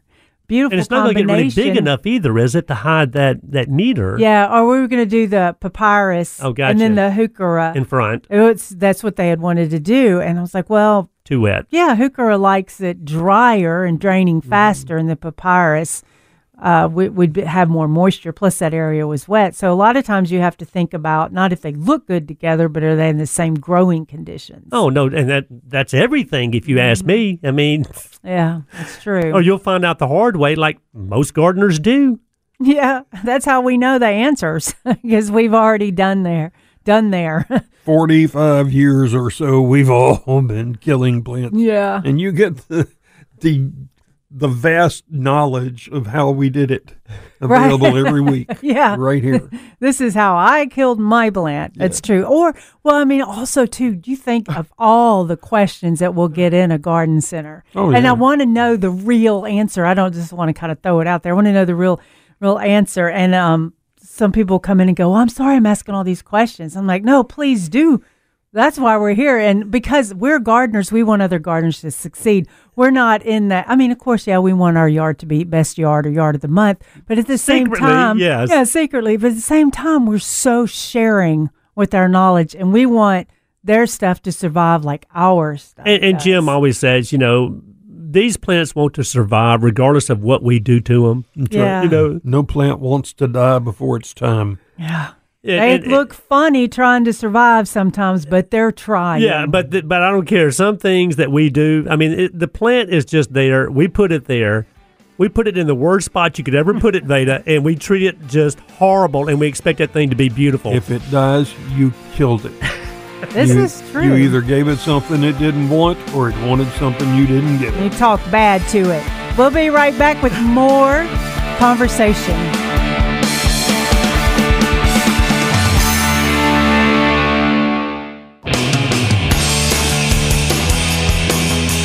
Good morning, gardeners. Welcome back to Mid South Gardening. Glad we could be here with you this morning and every Saturday morning, actually. yeah, Miss we, Veda. we all look forward to it. So we look forward to. Hey, this is what y'all need to do. We want to know what's going on in your garden. Yeah. Uh, we want to know your gardening questions. I know we can just talk endlessly all the time about a million topics, but I do like to know what's happening in y'all's gardens as well. Um, so put a But if you want to give us a call, you can do it one or two or three ways. Yeah, that's Veda. true. Uh, 901 260 5926. 901 260 5926. And of course, the Mighty 990 Facebook page. And this is what Mary just texted in. Uh, Mary Calvary. She said, I have a 40 year old hydrangea. There is new growth coming from the bottom, but all of the old stems, there is no growth whatsoever. Can I go ahead and cut these off? And Mary is, I'm assuming, talking about the old fashioned hydrangea, you know, the ones that bloom pink or blue. And Mary, you're exactly right. Every old fashioned hydrangea in Memphis, all that tissue that was above ground, all the limbs were toast, dead to the ground. And the only growth that we're getting back is from the root system down there. So, absolutely, all those stalks that are sticking up that are dead, they're not going to come back out. Get a pair of snips, get out there as soon as you can, and cut those things down as far as you can. Uh, and all that means is, thank goodness the hydrangea is still alive. It is coming back from the root. Of course, the drawback with that is we're not going to have hardly any blooms on those hydrangeas this year. We'll get a few, you know, on some of the newer hybrids, Jim, as you know, but it's not going to be a good year when it comes to the old macrophylla blooming type hydrangeas. Just not going to do it. So, I Mary, have- get out there and cut all those back. I have so many hydrangeas that if I were cutting them with clippers, uh, it, I'd, you know, Or hedge clippers, Jim. Or, Exactly. or how would you? probably. I took a chainsaw to mine. Yeah. No, you Did didn't. You? I well, did absolutely. Just yet they had green foliage up about six inches tall. Yep. And I just sheared everything off above it because in another week they'll be hidden by the Right. foliage. Okay, good. I I was wondering that because it's in my in laws' house and there's fifteen. Yeah. And I'm thinking, oh, how am I ever gonna get all these pruned? So, uh, yeah. So I'm gonna just take them all down straight like that. Yep. Now, I wonder if a All right, good Jim. I'm sharp- doing that. sharp pair of hedge clippers would also. yeah, that's what I'm thinking. Unless the canes were just too thick. Yeah. Now, if they're too thick, you got to do a pair of clippers or Loppers. or loppers or a chainsaw. Or But a yes, chainsaw. go ahead and get those things cut down, Mary, as close to the ground as you possibly can. And then Charlotte, um, she texted in and said, "Can you talk about the best time slash place to plant knockout roses?" Uh, she lives in Shreveport, Louisiana. Yay! and Hello Charlotte, to Louisiana. Uh, neither than I appreciate the uh, text. The best place for knockout roses, guys. Is in somebody else's yard. No, Jim. but I mean, if you're going to plant a knockout rose, what are, what are the criteria for planting that rose? Well, if you're not having rose rosette issues in the area that you live, and a lot of areas don't have that viral disease, uh, then just give them full sunlight and plenty of room because they're going to get five or six feet wide and tall, uh, and they're going to be happy as can be. Yeah, Uh, more sun than shade. Yep. If you're having, like we are here, trouble with rosette, then the best place to put them is on the east side of a west of a north-south running fence. The east side of the north-south Right. running fence. Our primary winds here are from the southwest during the mm-hmm. time that the mite is is most actively propagating. Mm-hmm. So if you can put something there to block the wind off of it, then your chances of it getting the disease are substantially lower because you're actually keeping that wind-blown mite from just from getting to getting it. up to the roses. Right, a tall plant behind it, um, a, a- large plant or or a fence or some structure that will protect it from that southwesterly wind, and you're going to get plenty of sunlight for it to bloom. so that's where I would locate it. Yeah, yeah, and and you know there is a uh, and Charlotte, thank you for that text. You know the beauty of a knockout rose or a shrub rose, in my opinion, is you get a lot of bloom on them. Uh, they're very low maintenance when it comes. You know, you typically don't get black spot and these other diseases that you get on hybrid teas and some of the other roses. Um, so they're easy, almost hands-free type shrub roses. Uh, they and like I said, and they bloom a lot. But like Jim was saying, you know, they they definitely need like any other rose, more sun than shade. They need well drained soil. Uh, but like Jim also just said, you just got to be on the lookout for rose rosette. I was talking to a lady yesterday, uh, and she had knockout roses that she had dug up last year uh, because they did have witch's broom. And I was telling her the same thing. I was like, look, if you're going to plant a display of knockout roses, you still want to try to have some decent air circulation in between and around these roses. Jim always says, you know, if you plant just a bank of them, like a hedge of knockouts, it's going to catch every windblown mite that comes through there, like a catcher's mitt. It's going to get them, it just catches them. So the further you space them apart and use them as individual specimens instead of like a shrub hedge, I think the better off you are in trying to ward off that disease. Man, we have got some um, uh, y'all's roses too at work are probably about to, some are blooming or they're about to bust out, and I cannot wait because roses are just amazing. So you can have roses and petunias and gardenias all planted together, and you could get such a good smell. But you know, maybe not planted together because then all the smells mess up. Mix up. no, you want to do them together, Veda. And also, real quick, this is the first year there is a petite knockout. Uh, you know, like Jim just said a while ago, all knockout roses tend to get pretty big and pretty tall and pretty wide. Uh, with this year, they came out with uh, it says Meet Petite, the new knockout rose, uh, which is only gets about 18 inches tall and about 18 inches wide, and it still has beautiful blooms. It blooms just like, say, a drift rose. Maybe the blooms might be a little bigger. So it is a knockout rose, but it's just a miniature or dwarf version of that.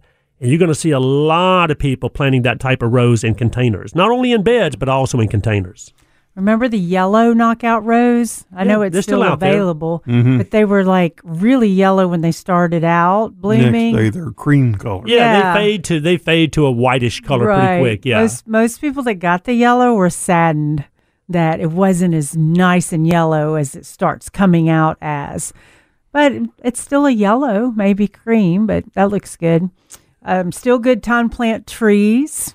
You know, a lot of times we just plant trees in the fall, it seems, but great time to plant trees now too.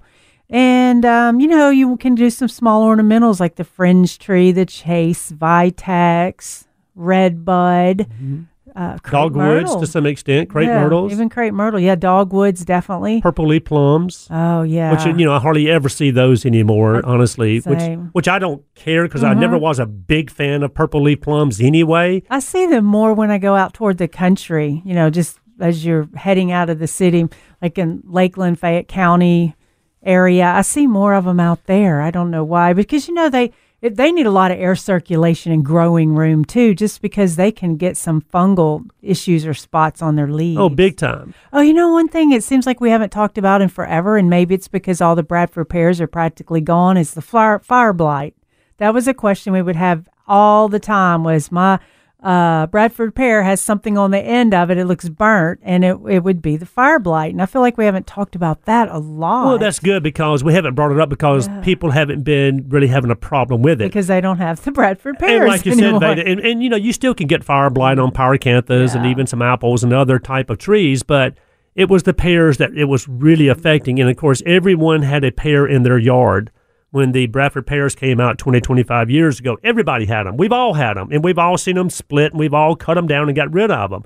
But you're right. Uh, fire blight is a it is a problem. But if you ever get or have fire blight, and it makes the end of those limbs turn absolutely black, like they've been in a fire. You know, you got to go way in there, cut that way back, cut it out. But you go beyond where the damage is. You go up into the green tissue and try to cut all that stuff out of there. A lot of people even sterilize the blade between cuttings and then come back and spray with that streptomycin. so we changed fire blight for crepe myrtle bark scale. exactly. but we're not getting rid of the crepe myrtles. No, no. So, but yeah, that's a good thing that that's something that hadn't really been an issue. Yeah. You know, thank Yeah. goodness. I know I was looking at some things and I thought, well, that's one thing because we didn't talk about Japanese beetles either back then, but now we talk about those. So we're trading some things And, out. and I tell you, when it comes to Japanese beetles, and of course we'll be talking about these things later on, every year that goes by, we're seeing the numbers explode when it comes to Japanese beetles. And that is not going to change. I don't see anything, Jim, down the road that's going to change that whatsoever. Nope. It's Nope. gonna. Unfortunately, they're um, They're not. They're here to stay. yes, and they're not going to stop e- either. Them, we're going to get them to expanding southward and and um, northward. Um, and the problem is, so many people won't do anything about them. You know, y- we worry as gardeners. We worry about what they're doing to the appearance of things like roses, and but they're going to come back out. Yeah, Uh, yeah, yeah, know, yeah. The crepe myrtles are going to resprout, and so they're not going to kill them. They're just going to make them ugly for a little while. Hmm. Uh, where they're going to do their real damage is in the turf. You know, That's in the grub form before they ever, and, before and they you turn don't into really see that because it happens from mm, really July on into the fall when it's dry uh, and your grass begins to brown a little bit. You don't always think about it being a bug. You think more that we've got a water issue, so Mm-hmm. you pump up your water, but that really doesn't stop it. So, you know, uh, we've had June bugs here for years and years and years and years. Um, and that's the little brown. that's the little brown one yeah. that comes out, and you know, and hits you when, you when you're walking under your lights. You know, Pops you in the Um, head. Scares the bejesus out of you. Um, but their um, normally their population is pretty low. You know, five, sometimes a few more per square foot. and they're coming from a grub also. Jim. That's right, Yeah. and, and they look almost identical, the two grubs. But you know, we see we see populations of 25 plus per square foot on the Japanese beetles when we get really heavy con- uh, concentrations. So you know, that's where you want to think about treating your yard because the ones that are chewing on your flowers are probably not coming from your yard; they're coming from somebody else's yard who's not treating. So you know, So that's what you meant. can't win. That's what. Well, that's what It- you meant when you said we need to get serious about treating the treating lawn. Japanese beetle grubs. Right. Right. Well, we got to run to a break, and when we come back, we'll tell you what to use for that, plus other things.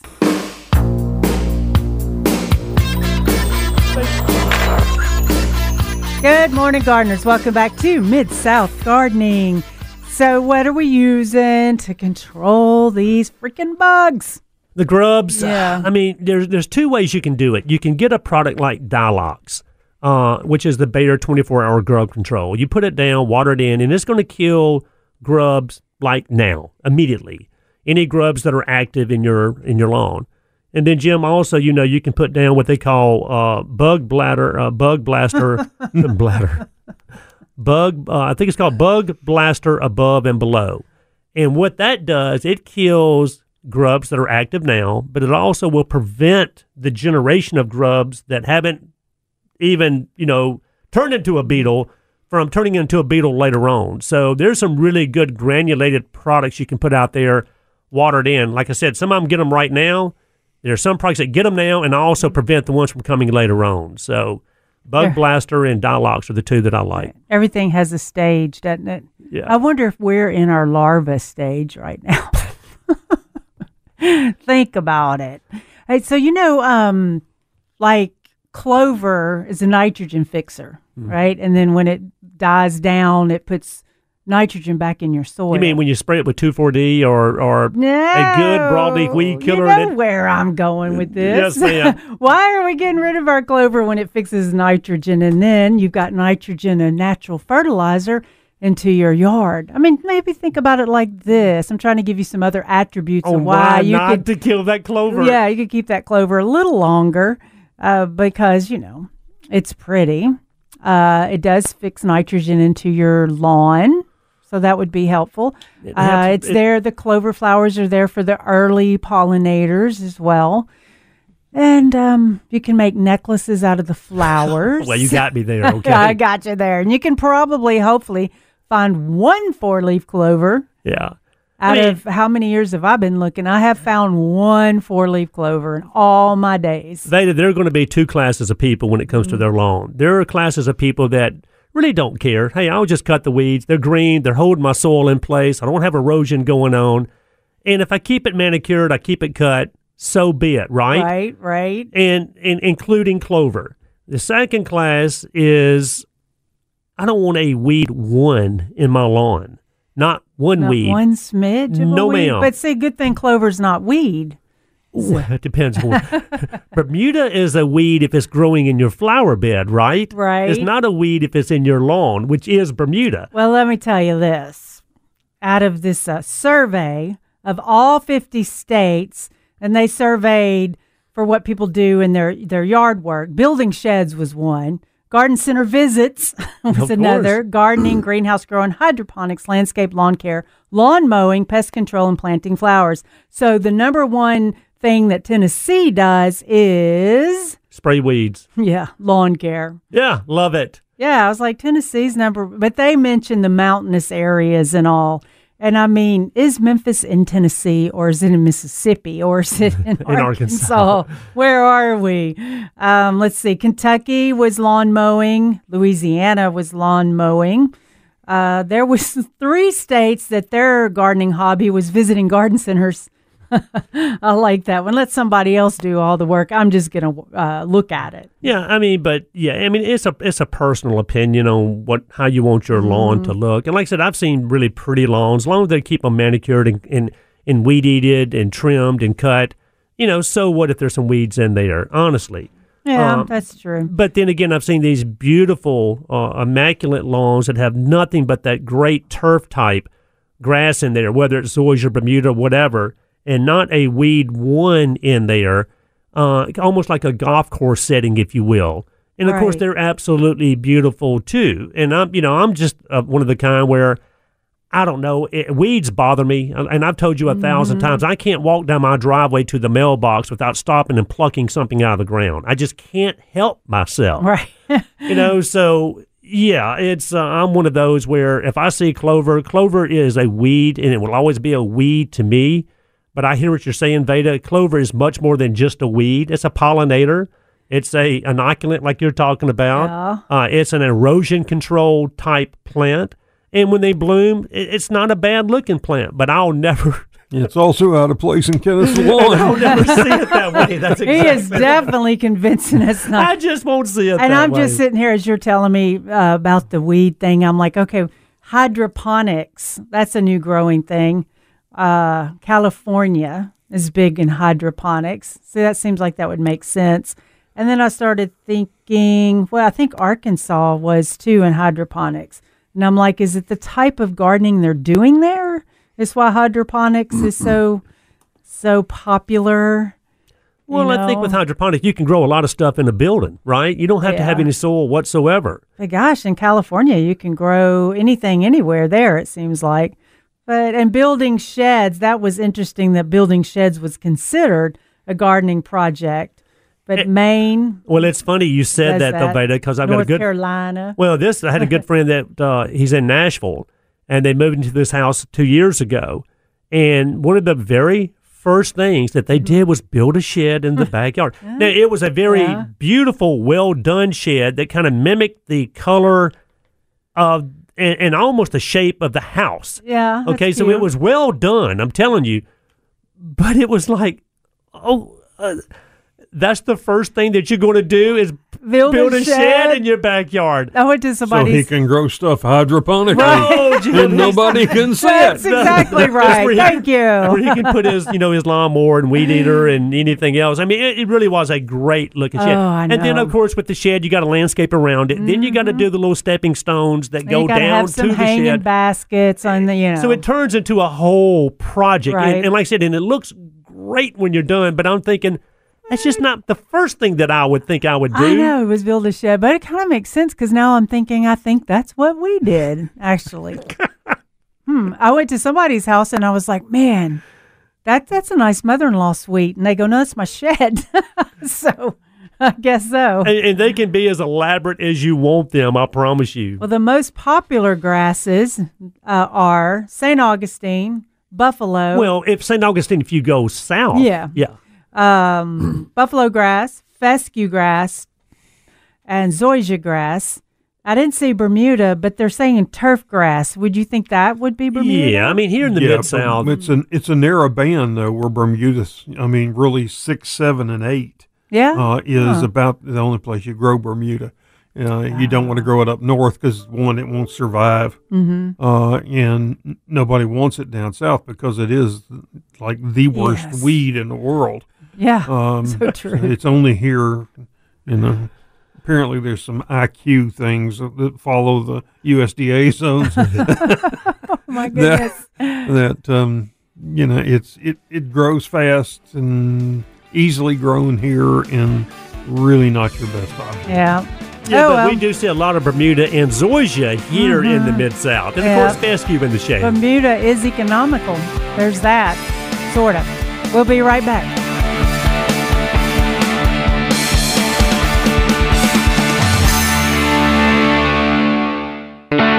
The garden help you need. Now, Mid South Gardening with your hosts, Veda Vance, Kenneth Mabry, and Jim Crowder. Good morning, gardeners. Welcome back to Mid South Gardening. I'm Veda with Palladio Garden. yes, and I'm Kenneth with Dan West Garden Centers, And I'm Jim Crowder. With the I don't Facebook. do anything. administrator of a Facebook Come page. Come up here on Saturday morning. Uh, yeah, I am uh, administrator and, and I started the Facebook group even a, about a year before we uh, we actually uh, I we came to this wonderful station here Yes. at KWAM. Yep. Yeah. So um, But I'm telling you, the garden centers, guys, those local garden centers are stocked, chocked full of beautiful annuals, perennials, all the vegetables, hanging baskets. I mean, I'm telling you, it, it's hey, it's it's on now. Everything. So, you know what the top lawn pet peeves are?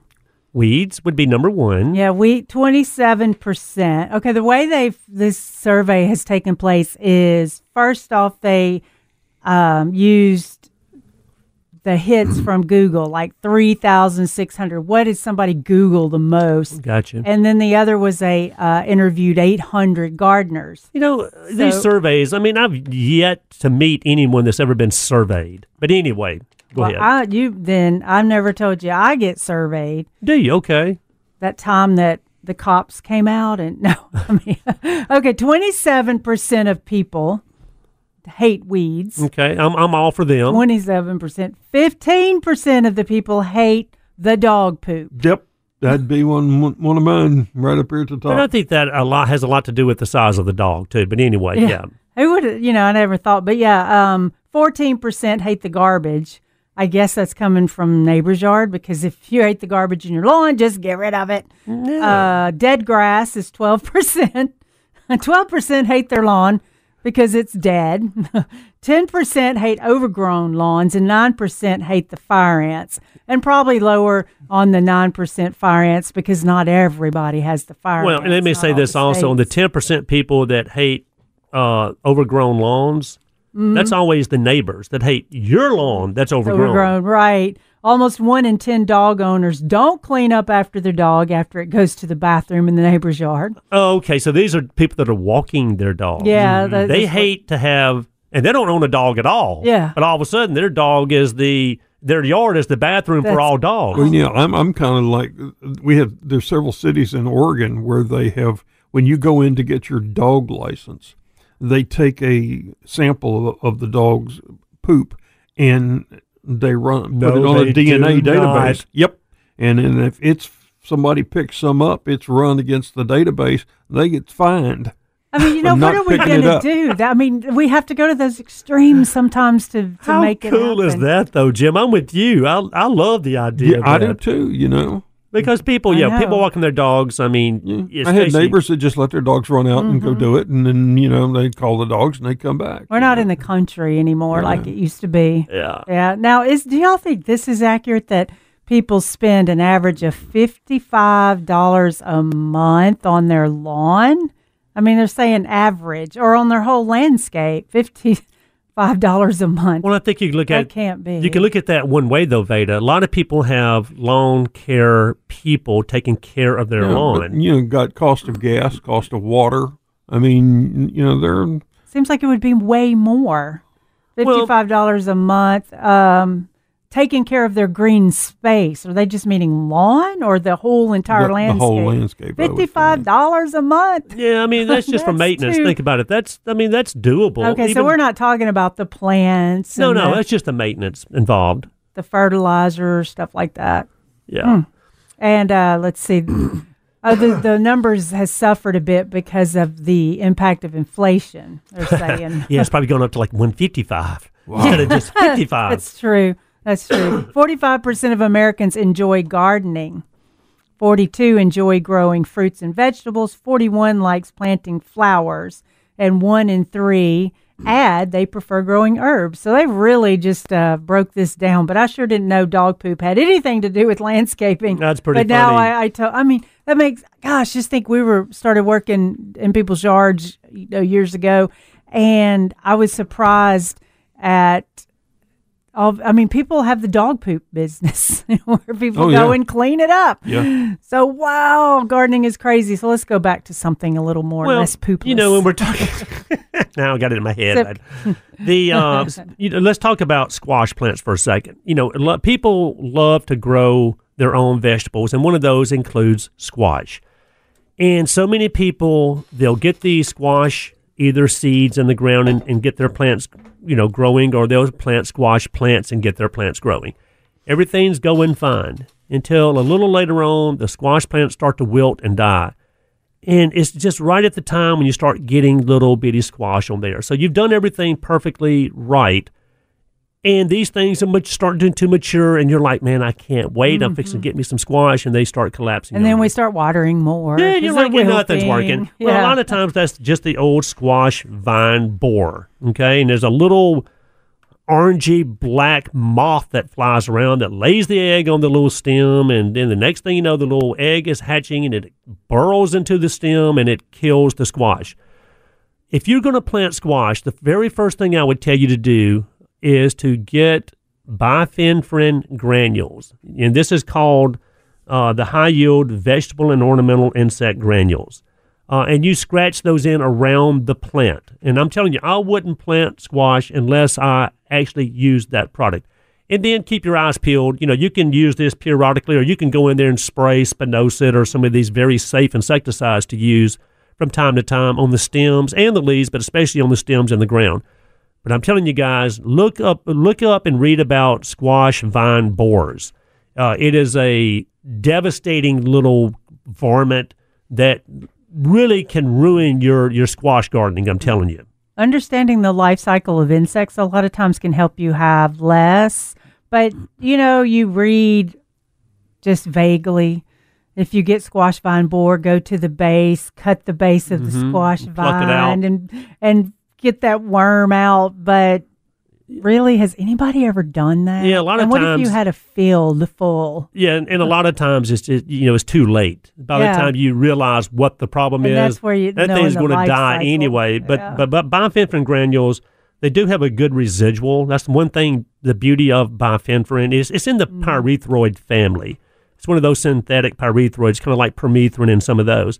So it has a good residual, and it's also a really really good product for ants. yeah You know? that's true well Uh, so like the squash vine borer has go ahead jim Yeah, I was just gonna say if you called a professional to to come out and uh, treat your yard for ants, they're gonna spray something Mm-hmm. or treat it with something called Talstar, and that is bifenthrin. It is. That's all it is. Yeah. So uh, it's uh, it's a very good product. So squash vine borers, that's one that I wanted to bring up because a lot of people are starting to plant their squash now. But be aware, later on you can have problems with these dang borers. And then another thing, and, I, and I've got to mention this, one of the great products for tomatoes, and of course people are planting their tomatoes now also. Uh, and we got to get in, in, you know, ready for the great tomato contest coming up. And the one product that I really love, if I'm going to brag about to go around tomatoes, and I don't mean the soil prep, you know, making sure that the pH is up where it needs to be, and making sure you know you've added your compost to your tomato planting area. You know, you got to do all that. But the one product is a product called calcium nitrate. Okay, it comes in a uh, usually a four pound bag. It's a granulated product, uh, but calcium nitrate is is it is what 15.5% nitrogen and 19% calcium. And what the product does is helps uh, with the blossom end rot. You know, we've all seen blossom end rot on tomatoes where the bottom of the tomato starts to turn black. And usually that can be from overwatering or a lack of calcium, but calcium nitrate really helps that. It improves the uptake of potassium, calcium, and magnesium. So I'm telling you, if you're growing tomatoes, one of the best little kept secrets, if you want to really have these healthy tomatoes without the blossom end rot, is get a bag of that calcium nitrate. It really makes a difference. All right, we'll be right back after these messages.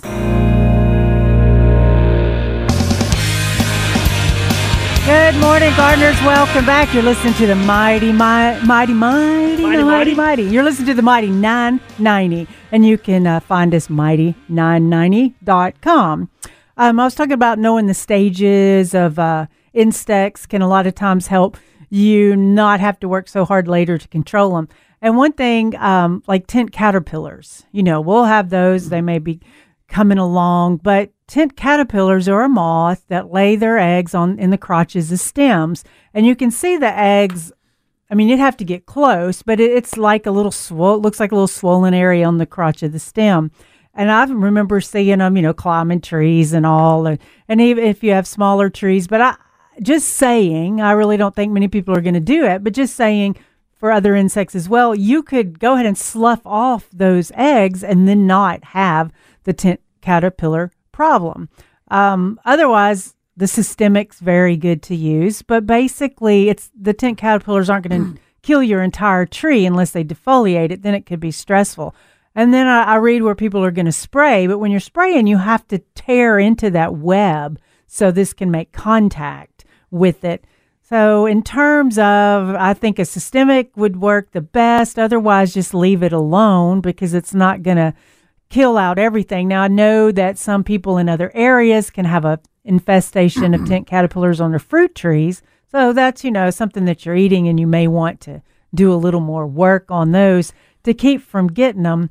But you know, if you can kind of learn life cycles of insects and all, a lot of times you can kill off the first cycle or the second cycle and then not have an insect problem. Well, it was kind of what Jim was talking about a while ago with the Japanese beetle grubs, okay? I mean, to reduce the number of Japanese beetles is to kill the grubs that are in your lawn. And like Jim was saying a while ago, if most people started doing that, you wouldn't really have a Japanese beetle problem Yeah. because you're getting them before they turn into a beetle. It reminds me, I was talking to a lady uh, for the early part of the week. Um, she was get, having a mealybug problem, okay? And we all know that mealybugs are hard to get rid of. But the thing with a lot of these insects, they, some of them have really fast growing cycles, if you will. I'm talking about from egg to, to larva, Yeah, from larva to adult. Mhm. It happens really fast. Unlike some insects, it might take a whole year for them to reach, you know, from egg to adult. But let's say mealybugs, for example. If you're spraying to kill mealybugs on a citrus tree, for example, you know, you typically have to spray to kill the adult mealybug, but you also have to make sure that you're breaking the reproductive cycle, which is also getting rid of the larva that's Mm-hmm. coming behind the adults. That's why we typically say you have to spray more than one Right. time. So you're exactly right, Veda. Knowing the life cycle of an insect is really going to help you to control that insect because it tells you, well, first of all, you got to know what to use, but it also tells you how often you need to use the Mm-hmm. product to get rid of the problem. And tent caterpillars are actually pretty. They have a nice Oh. blue stripe down the side. Jim? Um, they're like oval circles. Well, they're really quite interesting thing, a, a creature, you know, because as they grow, they enlarge the the tent. Mm. They also have layers in there so that they can move between layers to regulate their temperature. yeah, It's, they're quite interesting. You know, that is interesting. they'll feed three times a day. They'll go out just about dawn, then they come back and they mass till mid afternoon. Then they go out to a different area and feed, and then they'll do it again at night. So um, they're really And, and really the, interesting And the to me, webbing is anyway. there really for more for protection Right. for them than anything else. That's right, right. You know, and, and I've never really, even with, with the web worms, which is the one you see in the fall that Up in the that pecan gets in the, and at the ends of the branches. Yeah. Uh, trying to spray the the web is is tough. Impractical. Yeah, so the most important thing is spray the foliage around that so that it as they come out and feed, that's where they're going to uh, get. You know, I've heard try to break it up so the birds can get in there, but I ain't never seen a bird do that. I haven't, haven't either, either. ever in my life. you know, no. it's Yeah. like butterfly houses. Butterflies aren't going to go in there. I, I mean, if you hang a, a hang a, um, a, a chrysalis in there, one might come out if a spider doesn't eat him first. yeah, You know, What about like a bat house? You gonna get any bats in that I haven't house? yet, it's been up a number of years. Yeah. you know, and it's like I, I, I, I think I told this last week. I'm seeing this ad on on Facebook, you know, that pops up in beautiful hand carved hummingbird houses. They ain't going in there. They don't nest inside a house, but they are cute. So, I had somebody ask me, "Oh, these are cute birdhouses, but can birds actually live in them?" Yeah. And I thought, well, that's a strange question because yeah, a bird can live in a birdhouse. And then I realized, you know, there are so many birdhouses that are created that are decorative, Right. but they sell them as they're really going to work. But there's got to be some some specs going on for certain types of birds to live yeah, in the them. size of the hole has to be the perfect size, you know, for mm-hmm. bluebirds or That's right. Yeah. So uh, yeah, I know. I was what like, about, a uh, human could live in these birdhouses. They're so thick and pretty, and they have copper roofs on them too. You know, yeah. yeah. y'all were talking about the you know the tent caterpillars. Now, what about the bagworms? What can we? Is there anything we can do now, Jim, to help control bagworms that typically just eat our arborvitaes and other needled evergreens up? Um, well, I'm always a, a a fan of systemics, you know, Mm-hmm. uh, and I for needled evergreens, I've always liked to use acephate or orthene. Uh, that you just mix uh, and spray. right, and and I usually get about four weeks control out of it. Now, do you normally just watch, and if you start seeing bagworm activity, Right. uh, at that point you pick off as many as you see, but you know you come back in and spray acephate, and you're going to knock them out. Well. I'm pretty lazy. I don't pick them off. You- I you just spray. I just spray, you know, and they're immediately going to lock up inside those. You so you're not going to see any movement for a day or two, Well, well, and then they'll come back out and try to feed, and then they're they're dead. And what about using a granulated product around arborvitaes even now as a preventative, or you just kind of watch and wait Well, and see? you know, um, I still have mixed feelings about using imidacloprid. yeah. Um, because initially when imidacloprid came out, they said it doesn't do a good job on caterpillars. You're right. But I'm seeing it more and more advertised, and even through some state publications for um, tent caterpillar control, Cool. uh, for uh, bagworms on on arbor, on um, needled evergreens. So. Um, But I'm with Jim. I mean, when it first Yeah. came out, they were saying mm, it's not going to really help you with caterpillars. We were like, Right. how can that not? Well, because it what it does, it's mas- mainly for hard shelled insects. Okay, Mm-hmm. it prevents that shell from expanding, and so they end up dying because Yeah. they can't molt. Oh, I hate Okay, hearing it. Where, you know the caterpillars just do it differently, and Yeah. and it you know because it was it was touted as being safe for caterpillars, you know, because a lot of the caterpillars we have are desirable. Mm-hmm. You know, so Turn into butterflies. right? It's, it's yeah. I'm still I'm still not sure that it will do as a good, job as as yeah, as acephate. Yeah. yeah. Or another one. Ortho's got one too. That's got um, starts with an A. Also, acetoprid or something like that. Um, I'm still I'm still sold on acephate. I think it's just It's one of the- absolutely the best product out there. Uh, Yeah, it smells horrible, I and it's under the name it of bonide systemic insect Powder. spray, Is there Right. still the powder? That was the one that smelled the Surrender, worst. surrender, Surrender. is the which is seventy five percent wettable powder that a lot of people put on fire ant mounds, and it smells horrible also. Mm-hmm. Yeah. It's great though, but you know, I mean, you put two teaspoons on that mound, and really, it's about seven minutes. You can see them start hauling dead ants out.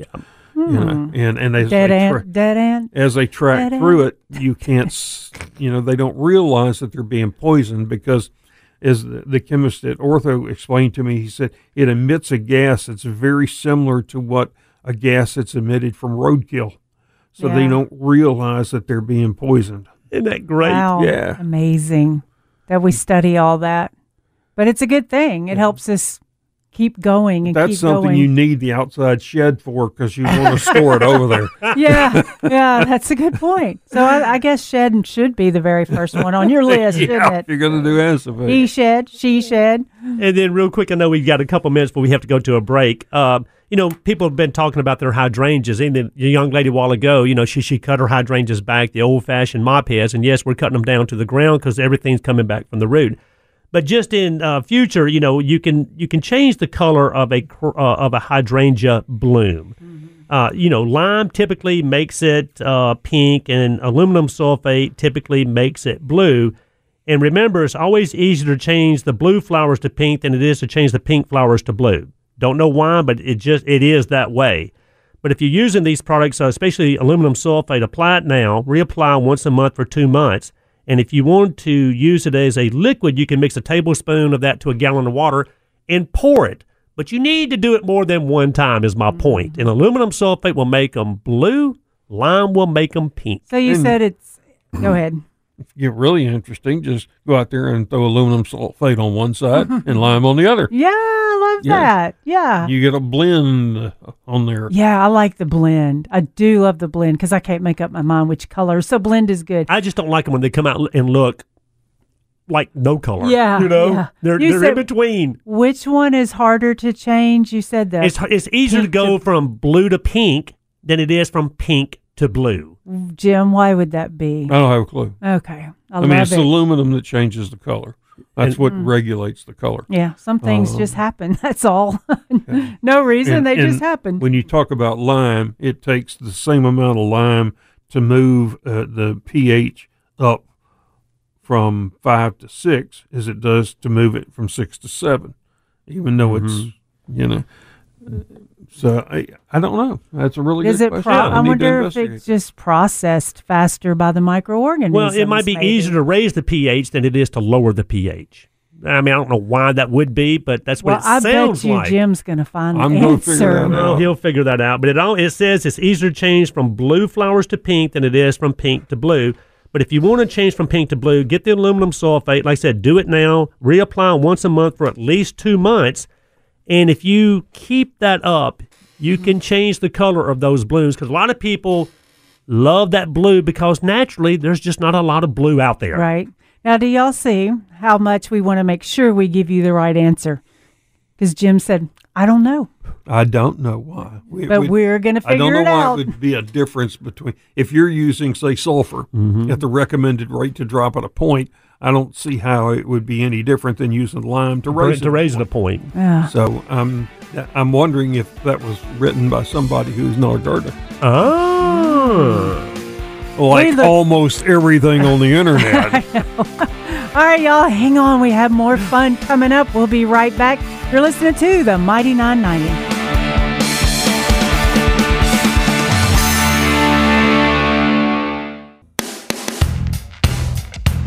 Morning. Good morning. Welcome back. You're listening to Mid South Gardening on the Mighty990.com. Yes, you are. If you want to give us a call, 901 260 5926, or you can shoot us a text at the Mighty 990 Facebook page. And Charlotte from Louisiana sent another text in that says, I have an area in my side yard where I'd like to plant a willow tree. Any thoughts on these trees? Question mark. We have a lot of pine trees, so would that be compatible? What's your take on that, Jim? well, I think um, I see no problem with it, except you know the willow is a high water demand plant. If you're keeping it moist enough for it to be happy, your pines might suffer, depending on what kind of pine they are. Mm. If they're slashed, they'll tolerate the water probably better than a loblolly, which look very similar. And the way you tell the difference is look at the packet of needles. If it's mostly twos, those are slash pines. If they're mostly threes, they're loblollies. right. So uh, I, So though you're saying that really the only big difference is, man, those willows really need the water. Yeah, that's that's the thing, you know. And pines are notorious about sucking the water out.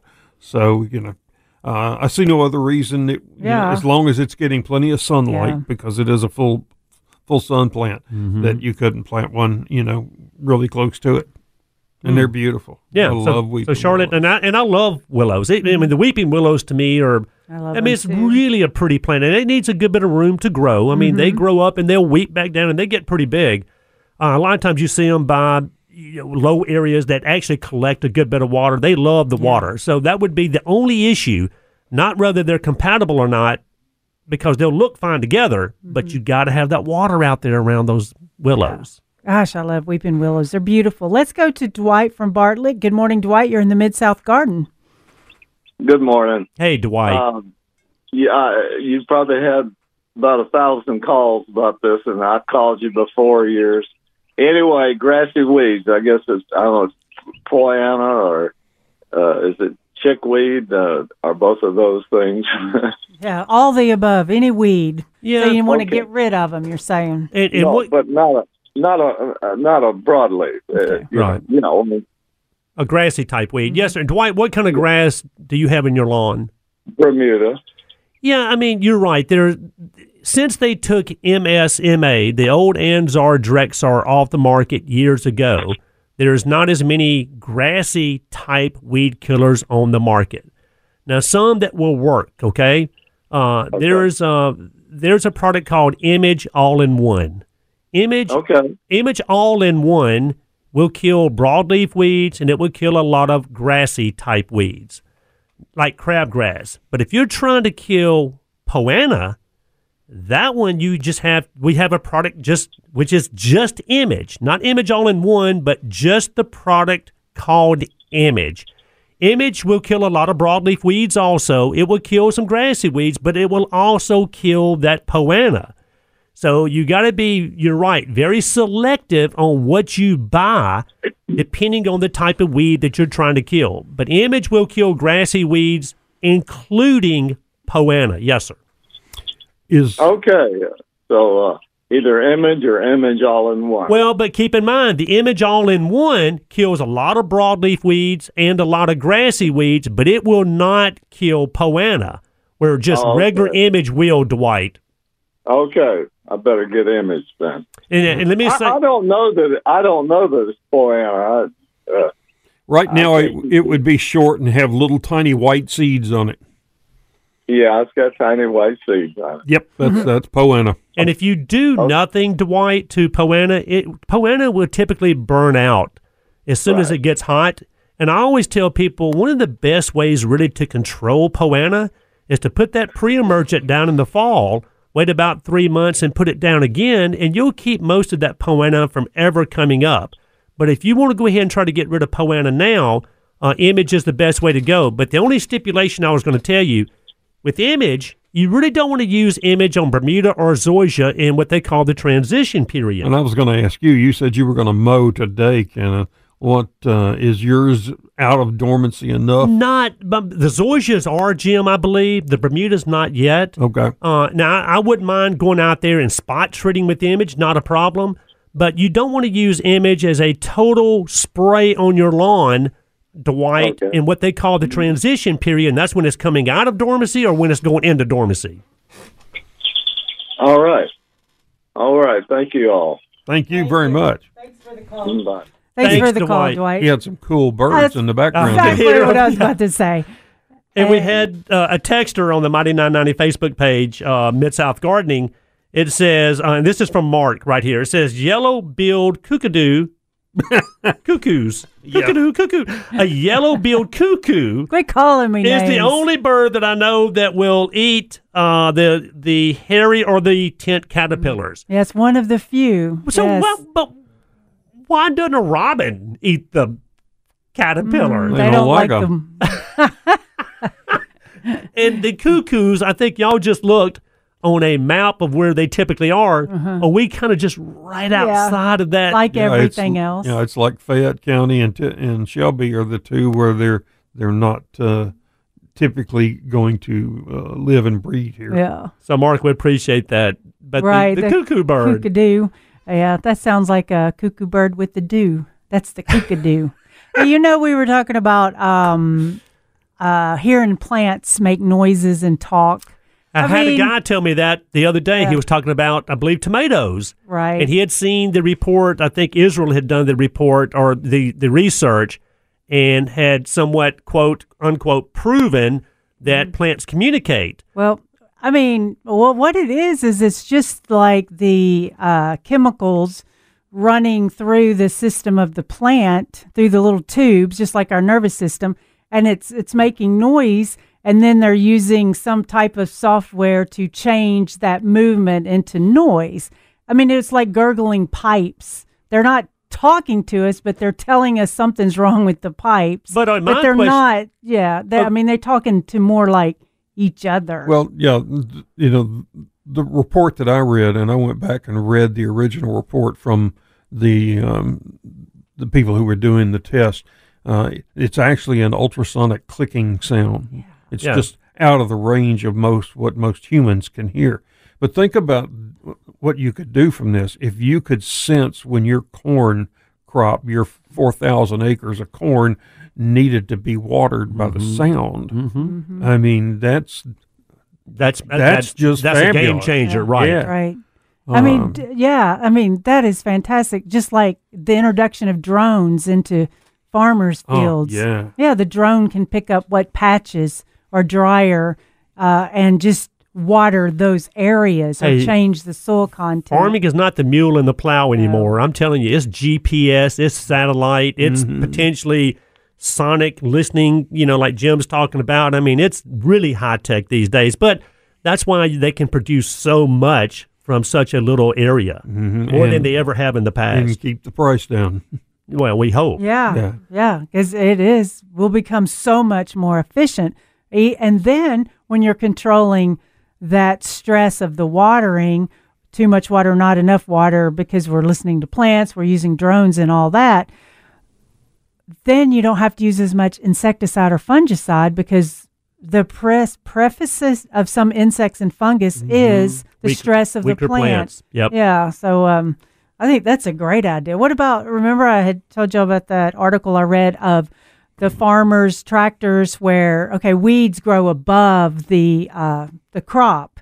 Weeds are taller, so the the booms, you know, are usually The are sponge, the sponge booms or the spray booms? Yeah, the spray booms are like Mm-hmm. extended out, you know, to uh, spray and kill the weeds. Well, now they're electric charging them, so like when the uh, boom goes across the weeds that are taller than the crop, it zaps the weeds and just kills the entire weed. Well, So and that's kind of like that you know people using a sponge mop with Roundup. Mm-hmm. You know, because the weed in this you know the case the weed is taller than the desirable plant, and they're just rubbing this Roundup on the weed. Uh-huh. I It like never that. touches the desirable, right? So And, it you know, kills it- it, root and all. It was important in farming too because if you read the label, yeah, Roundup won't kill Johnson grass. It's like 12 inches tall. But when it gets to 24 inches, it will because you've got enough tissue then to get enough chemical on it It's crazy. to kill it. yeah. Otherwise, it's going to outgrow the effect of it. So, you know, setting that boom at the right height to where when that grass comes over and over your crop, it's uh, it that's critical in, in taking out that the uh, the competitive weeds in there. So, I mean, you know, a farmer's tractor now tractor can look like a whole computer office with yeah. all this stuff on the screens Uh-huh. and all. with GPS, they don't even have to steer. Yeah. Uh, Why are they even there? They're listening to music and riding they are, in the air and, and it's got. Yeah. exactly. I was going to say, and they got air conditioning. in hey, you know, it's good for people to be in the quiet and think. Yeah. And and farmers don't get to be in the quiet and think anymore because there's so much technology inside the cab. Well, the beauty of it is they get inside that tractor cab now. These really nice ones, they don't have to think, so that's a good thing. Yeah, but you want to think. You can think good things. There's other things you can think about. That's true, but don't think about those. and when we get back, guys, we're going please to don't think think about, about changing channels. That's right, Jim. These people are nuts. we're going to think about uh, the shrub of the week uh, coming up after this break.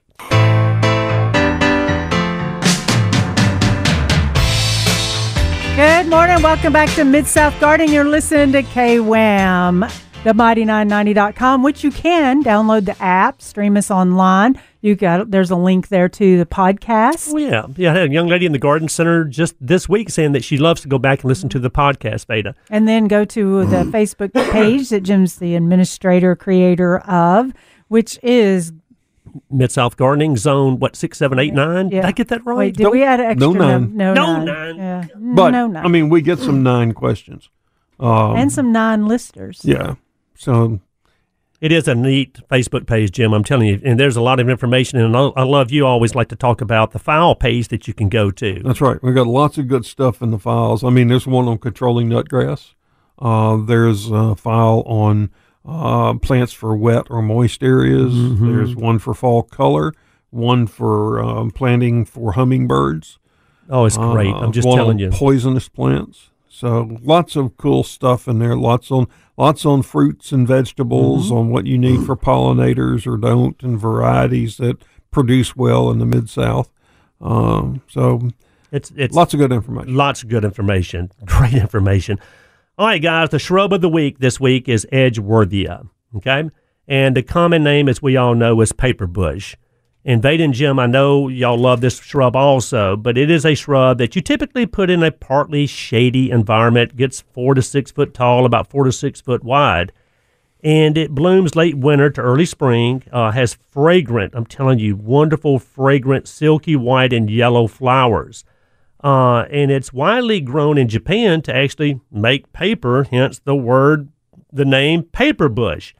But this is a really unique shrub, uh, extremely hardy shrub, beautiful foliage, even when it's not blooming. It is Very a tropical looking in your great. garden. You're right, Jim. But when I'm telling you, when those things drop their leaves in the winter, and when they start blooming late winter, early spring, without any foliage or anything on it, all you see are just those blooms on there. You will understand what I'm talking about, and I mean it is to me, you know, and I dare say this, but it's one of the prettiest blooming deciduous shrubs you can ever get your hands on. And if you want a beautiful blooming deciduous shrub, and it kind of blooms at an odd time, you know, it doesn't bloom when a lot of the other things are blooming, which I love about it also. But the fragrance, it reminds me, you know, I always talk about the fragrance of these sweet olives that we, you know, had so much uh, damage on this past winter. But the, to me, nothing will mimic the fragrance of a sweet olive. Uh, and it reminds me of the fragrance of honeysuckle we were talking about in the first hour. Well, Edgeworthia is another one of those shrubs, guys. I'm telling you, there. If you've never had one, you you need one. If you don't, uh, before you even buy one, you can go read about them. Uh, do your research. But I'm telling you, guys, it is it, to me, it's the shrub of the week because it is a beautiful, beautiful shrub. I love it. It is. I, I agree totally. You got to have at least one of them. At least one. I mean, you can put it in the hosta bed, or you know, they high shade, filtered sun. They can take morning sun. You just want to protect them from the hottest part of the afternoon sun. Uh, of course, well drained soil, like everything else we talk about. But man, I'm telling you guys, it, it when they're in bloom, there's there's really nothing like it. I love that plant. Man, there's lots of things to plant for shade. Solomon seal, um, and Solomon seal, heuchera, hosta, astilbe, Yeah, foam flower. ginger. yeah, a lot of the ground cover. I'm like, oh, there's a lot. Now I'm going. Uh, I can't list any. The phlox, that blue phlox. some of the really some of the epimediums out there. Oh, got to get some epimediums. They're so pretty. Their their foliage almost looks like little hearts on some of them. You know, to me, I've always said that there's a million things you can plant in a more sunny environment. Mostly everything out there loves the sun. Anywhere from, you know, half a day sun, because half a day sun to me is the same as basically full sun. If you get half a day sun, you can grow a sunny, loving plant. You know what kind of sun that I hate when you've got a shade area? Shade in the morning, Uh-huh. shade in the afternoon, but full sun straight up. And that's the worst sun, like 11 to 2. That, it seems to be really sunny. You're so right, Veda. And what I was going to say is, you know, you got to be very particular and more specific Would- when you're growing in the shade. What would you call? Okay, so would you call that area a sun area I or a would. shade area? I'd call it a sunny It- area. if if it's four hours of sun, I would call it partial sun. But if you're getting Yeah, sun from 10 to 2, Then that's know, almost full sun. Then yeah, or 11 to 3, you know, Right. that's that's hot sun. It is hot sun, but you may not be getting enough light on it to stimulate it to bloom. Uh, I have a uh, um, mock orange, Philadelphus, Love them. planted on the west side of my house, so it only gets sun from one or so until Till dark. sunset. Um, it has not bloomed yet, and I've had it there four years. See, I think that would be plenty en- enough. You would think so, Yeah. but it's not getting enough sun to generate flowers. Have you cut the neighbor's tree down, Jim, to create more light? there wasn't one. You know, just so, bizarre, isn't it? yeah. Well, there is, I thought of that um, because when we moved the garden center from the east side of Cox over to the west side of Cox, um, this one section where I'm like, this may continue to be shade. I'm not really sure how far that sun moves over at the time, mm-hmm. but now, so I've got the shade plants in there. But guess what? You get It more does sun. right in the middle of the day. Yeah. So in these little bitty pots that are kind of shade plants, they really can't take up enough moisture to make it through those couple hours. So that's not a shade spot, really. Well, I mean, and I do love shade gardening. A lot of people mm-hmm. think, oh, my Lord, I have no sun. What can I do? There's some beautiful plants and even perennials that you're talking about, Veda, that you can definitely put in a, mm-hmm. a shaded environment. And there's, there's something to be said to me about growing things in the shade. I mean, I really like those shade environments. Now, I love full sun too, or more mm-hmm. sunny areas also, because you have a lot more stuff you can choose from. But don't shy away from thinking that you can't plant things in shaded environments. It, it- there are many things out there you can plant. You have to get color and textures, um, not textures, You Well- got to get color in different Shapes. foliages. Yeah, foliage colors. Yeah, like the um, coleus. Now there's sun coleus too. Would the sun coleus kind of fade out in the shade? Y- You know, I think Pro- the yeah, you're not going to get that intense out. color. Yeah. But but for example, let's say if you put a you know a hosta for example, and there's one called Sum and Substance that gets a big leaf on it, and it gets to be a fairly large hosta. That it, you can plant, and, and you know that's going to be your big leafed, flat leafed hosta. You can plant other things around it like epimediums and gingers and those kind of things that have completely different looking leaves and have a great looking shaded garden. Oh, I forgot about the turtle head. Oh yeah, Chelone. That's a great Yeah. plant. Blooms so late too, and Yeah. a lot of stuff's not blooming. Yeah, that's right. The turtle head, the blackberry lilies. Mm-hmm. We gotta have some. Dappled sun is good for those. I love the blackberry lily. What else is fun? Joe Pye weed. Now there's shorter ones, but I remember Joe Pye weed out in the country, real tall and just you know growing in the pasture and Old the edge of fashioned the Joe Pye weed gets tall. Yeah. Yes. But now it's a good one, a short good one for shade. And of course, there's your begonias And and, then you- your impatiens. Well, but also one that you didn't mention are, are all a lot of different types of ferns. yeah, You know, that's I mean, and that really, if you want that soft look, kind of sprinkle those ferns in there, or you can have what Mr. Paul used to say, these vignettes yeah, was it, of, of of ferns. You know, these little beds of just nothing but fern growing. That's they look pretty look. great. Yeah. And, and we have a fern file that tells you, um, and it's hardy ferns for this area, and also tells you which ones are evergreen. So, yeah, because there are evergreen ferns, y'all. yep.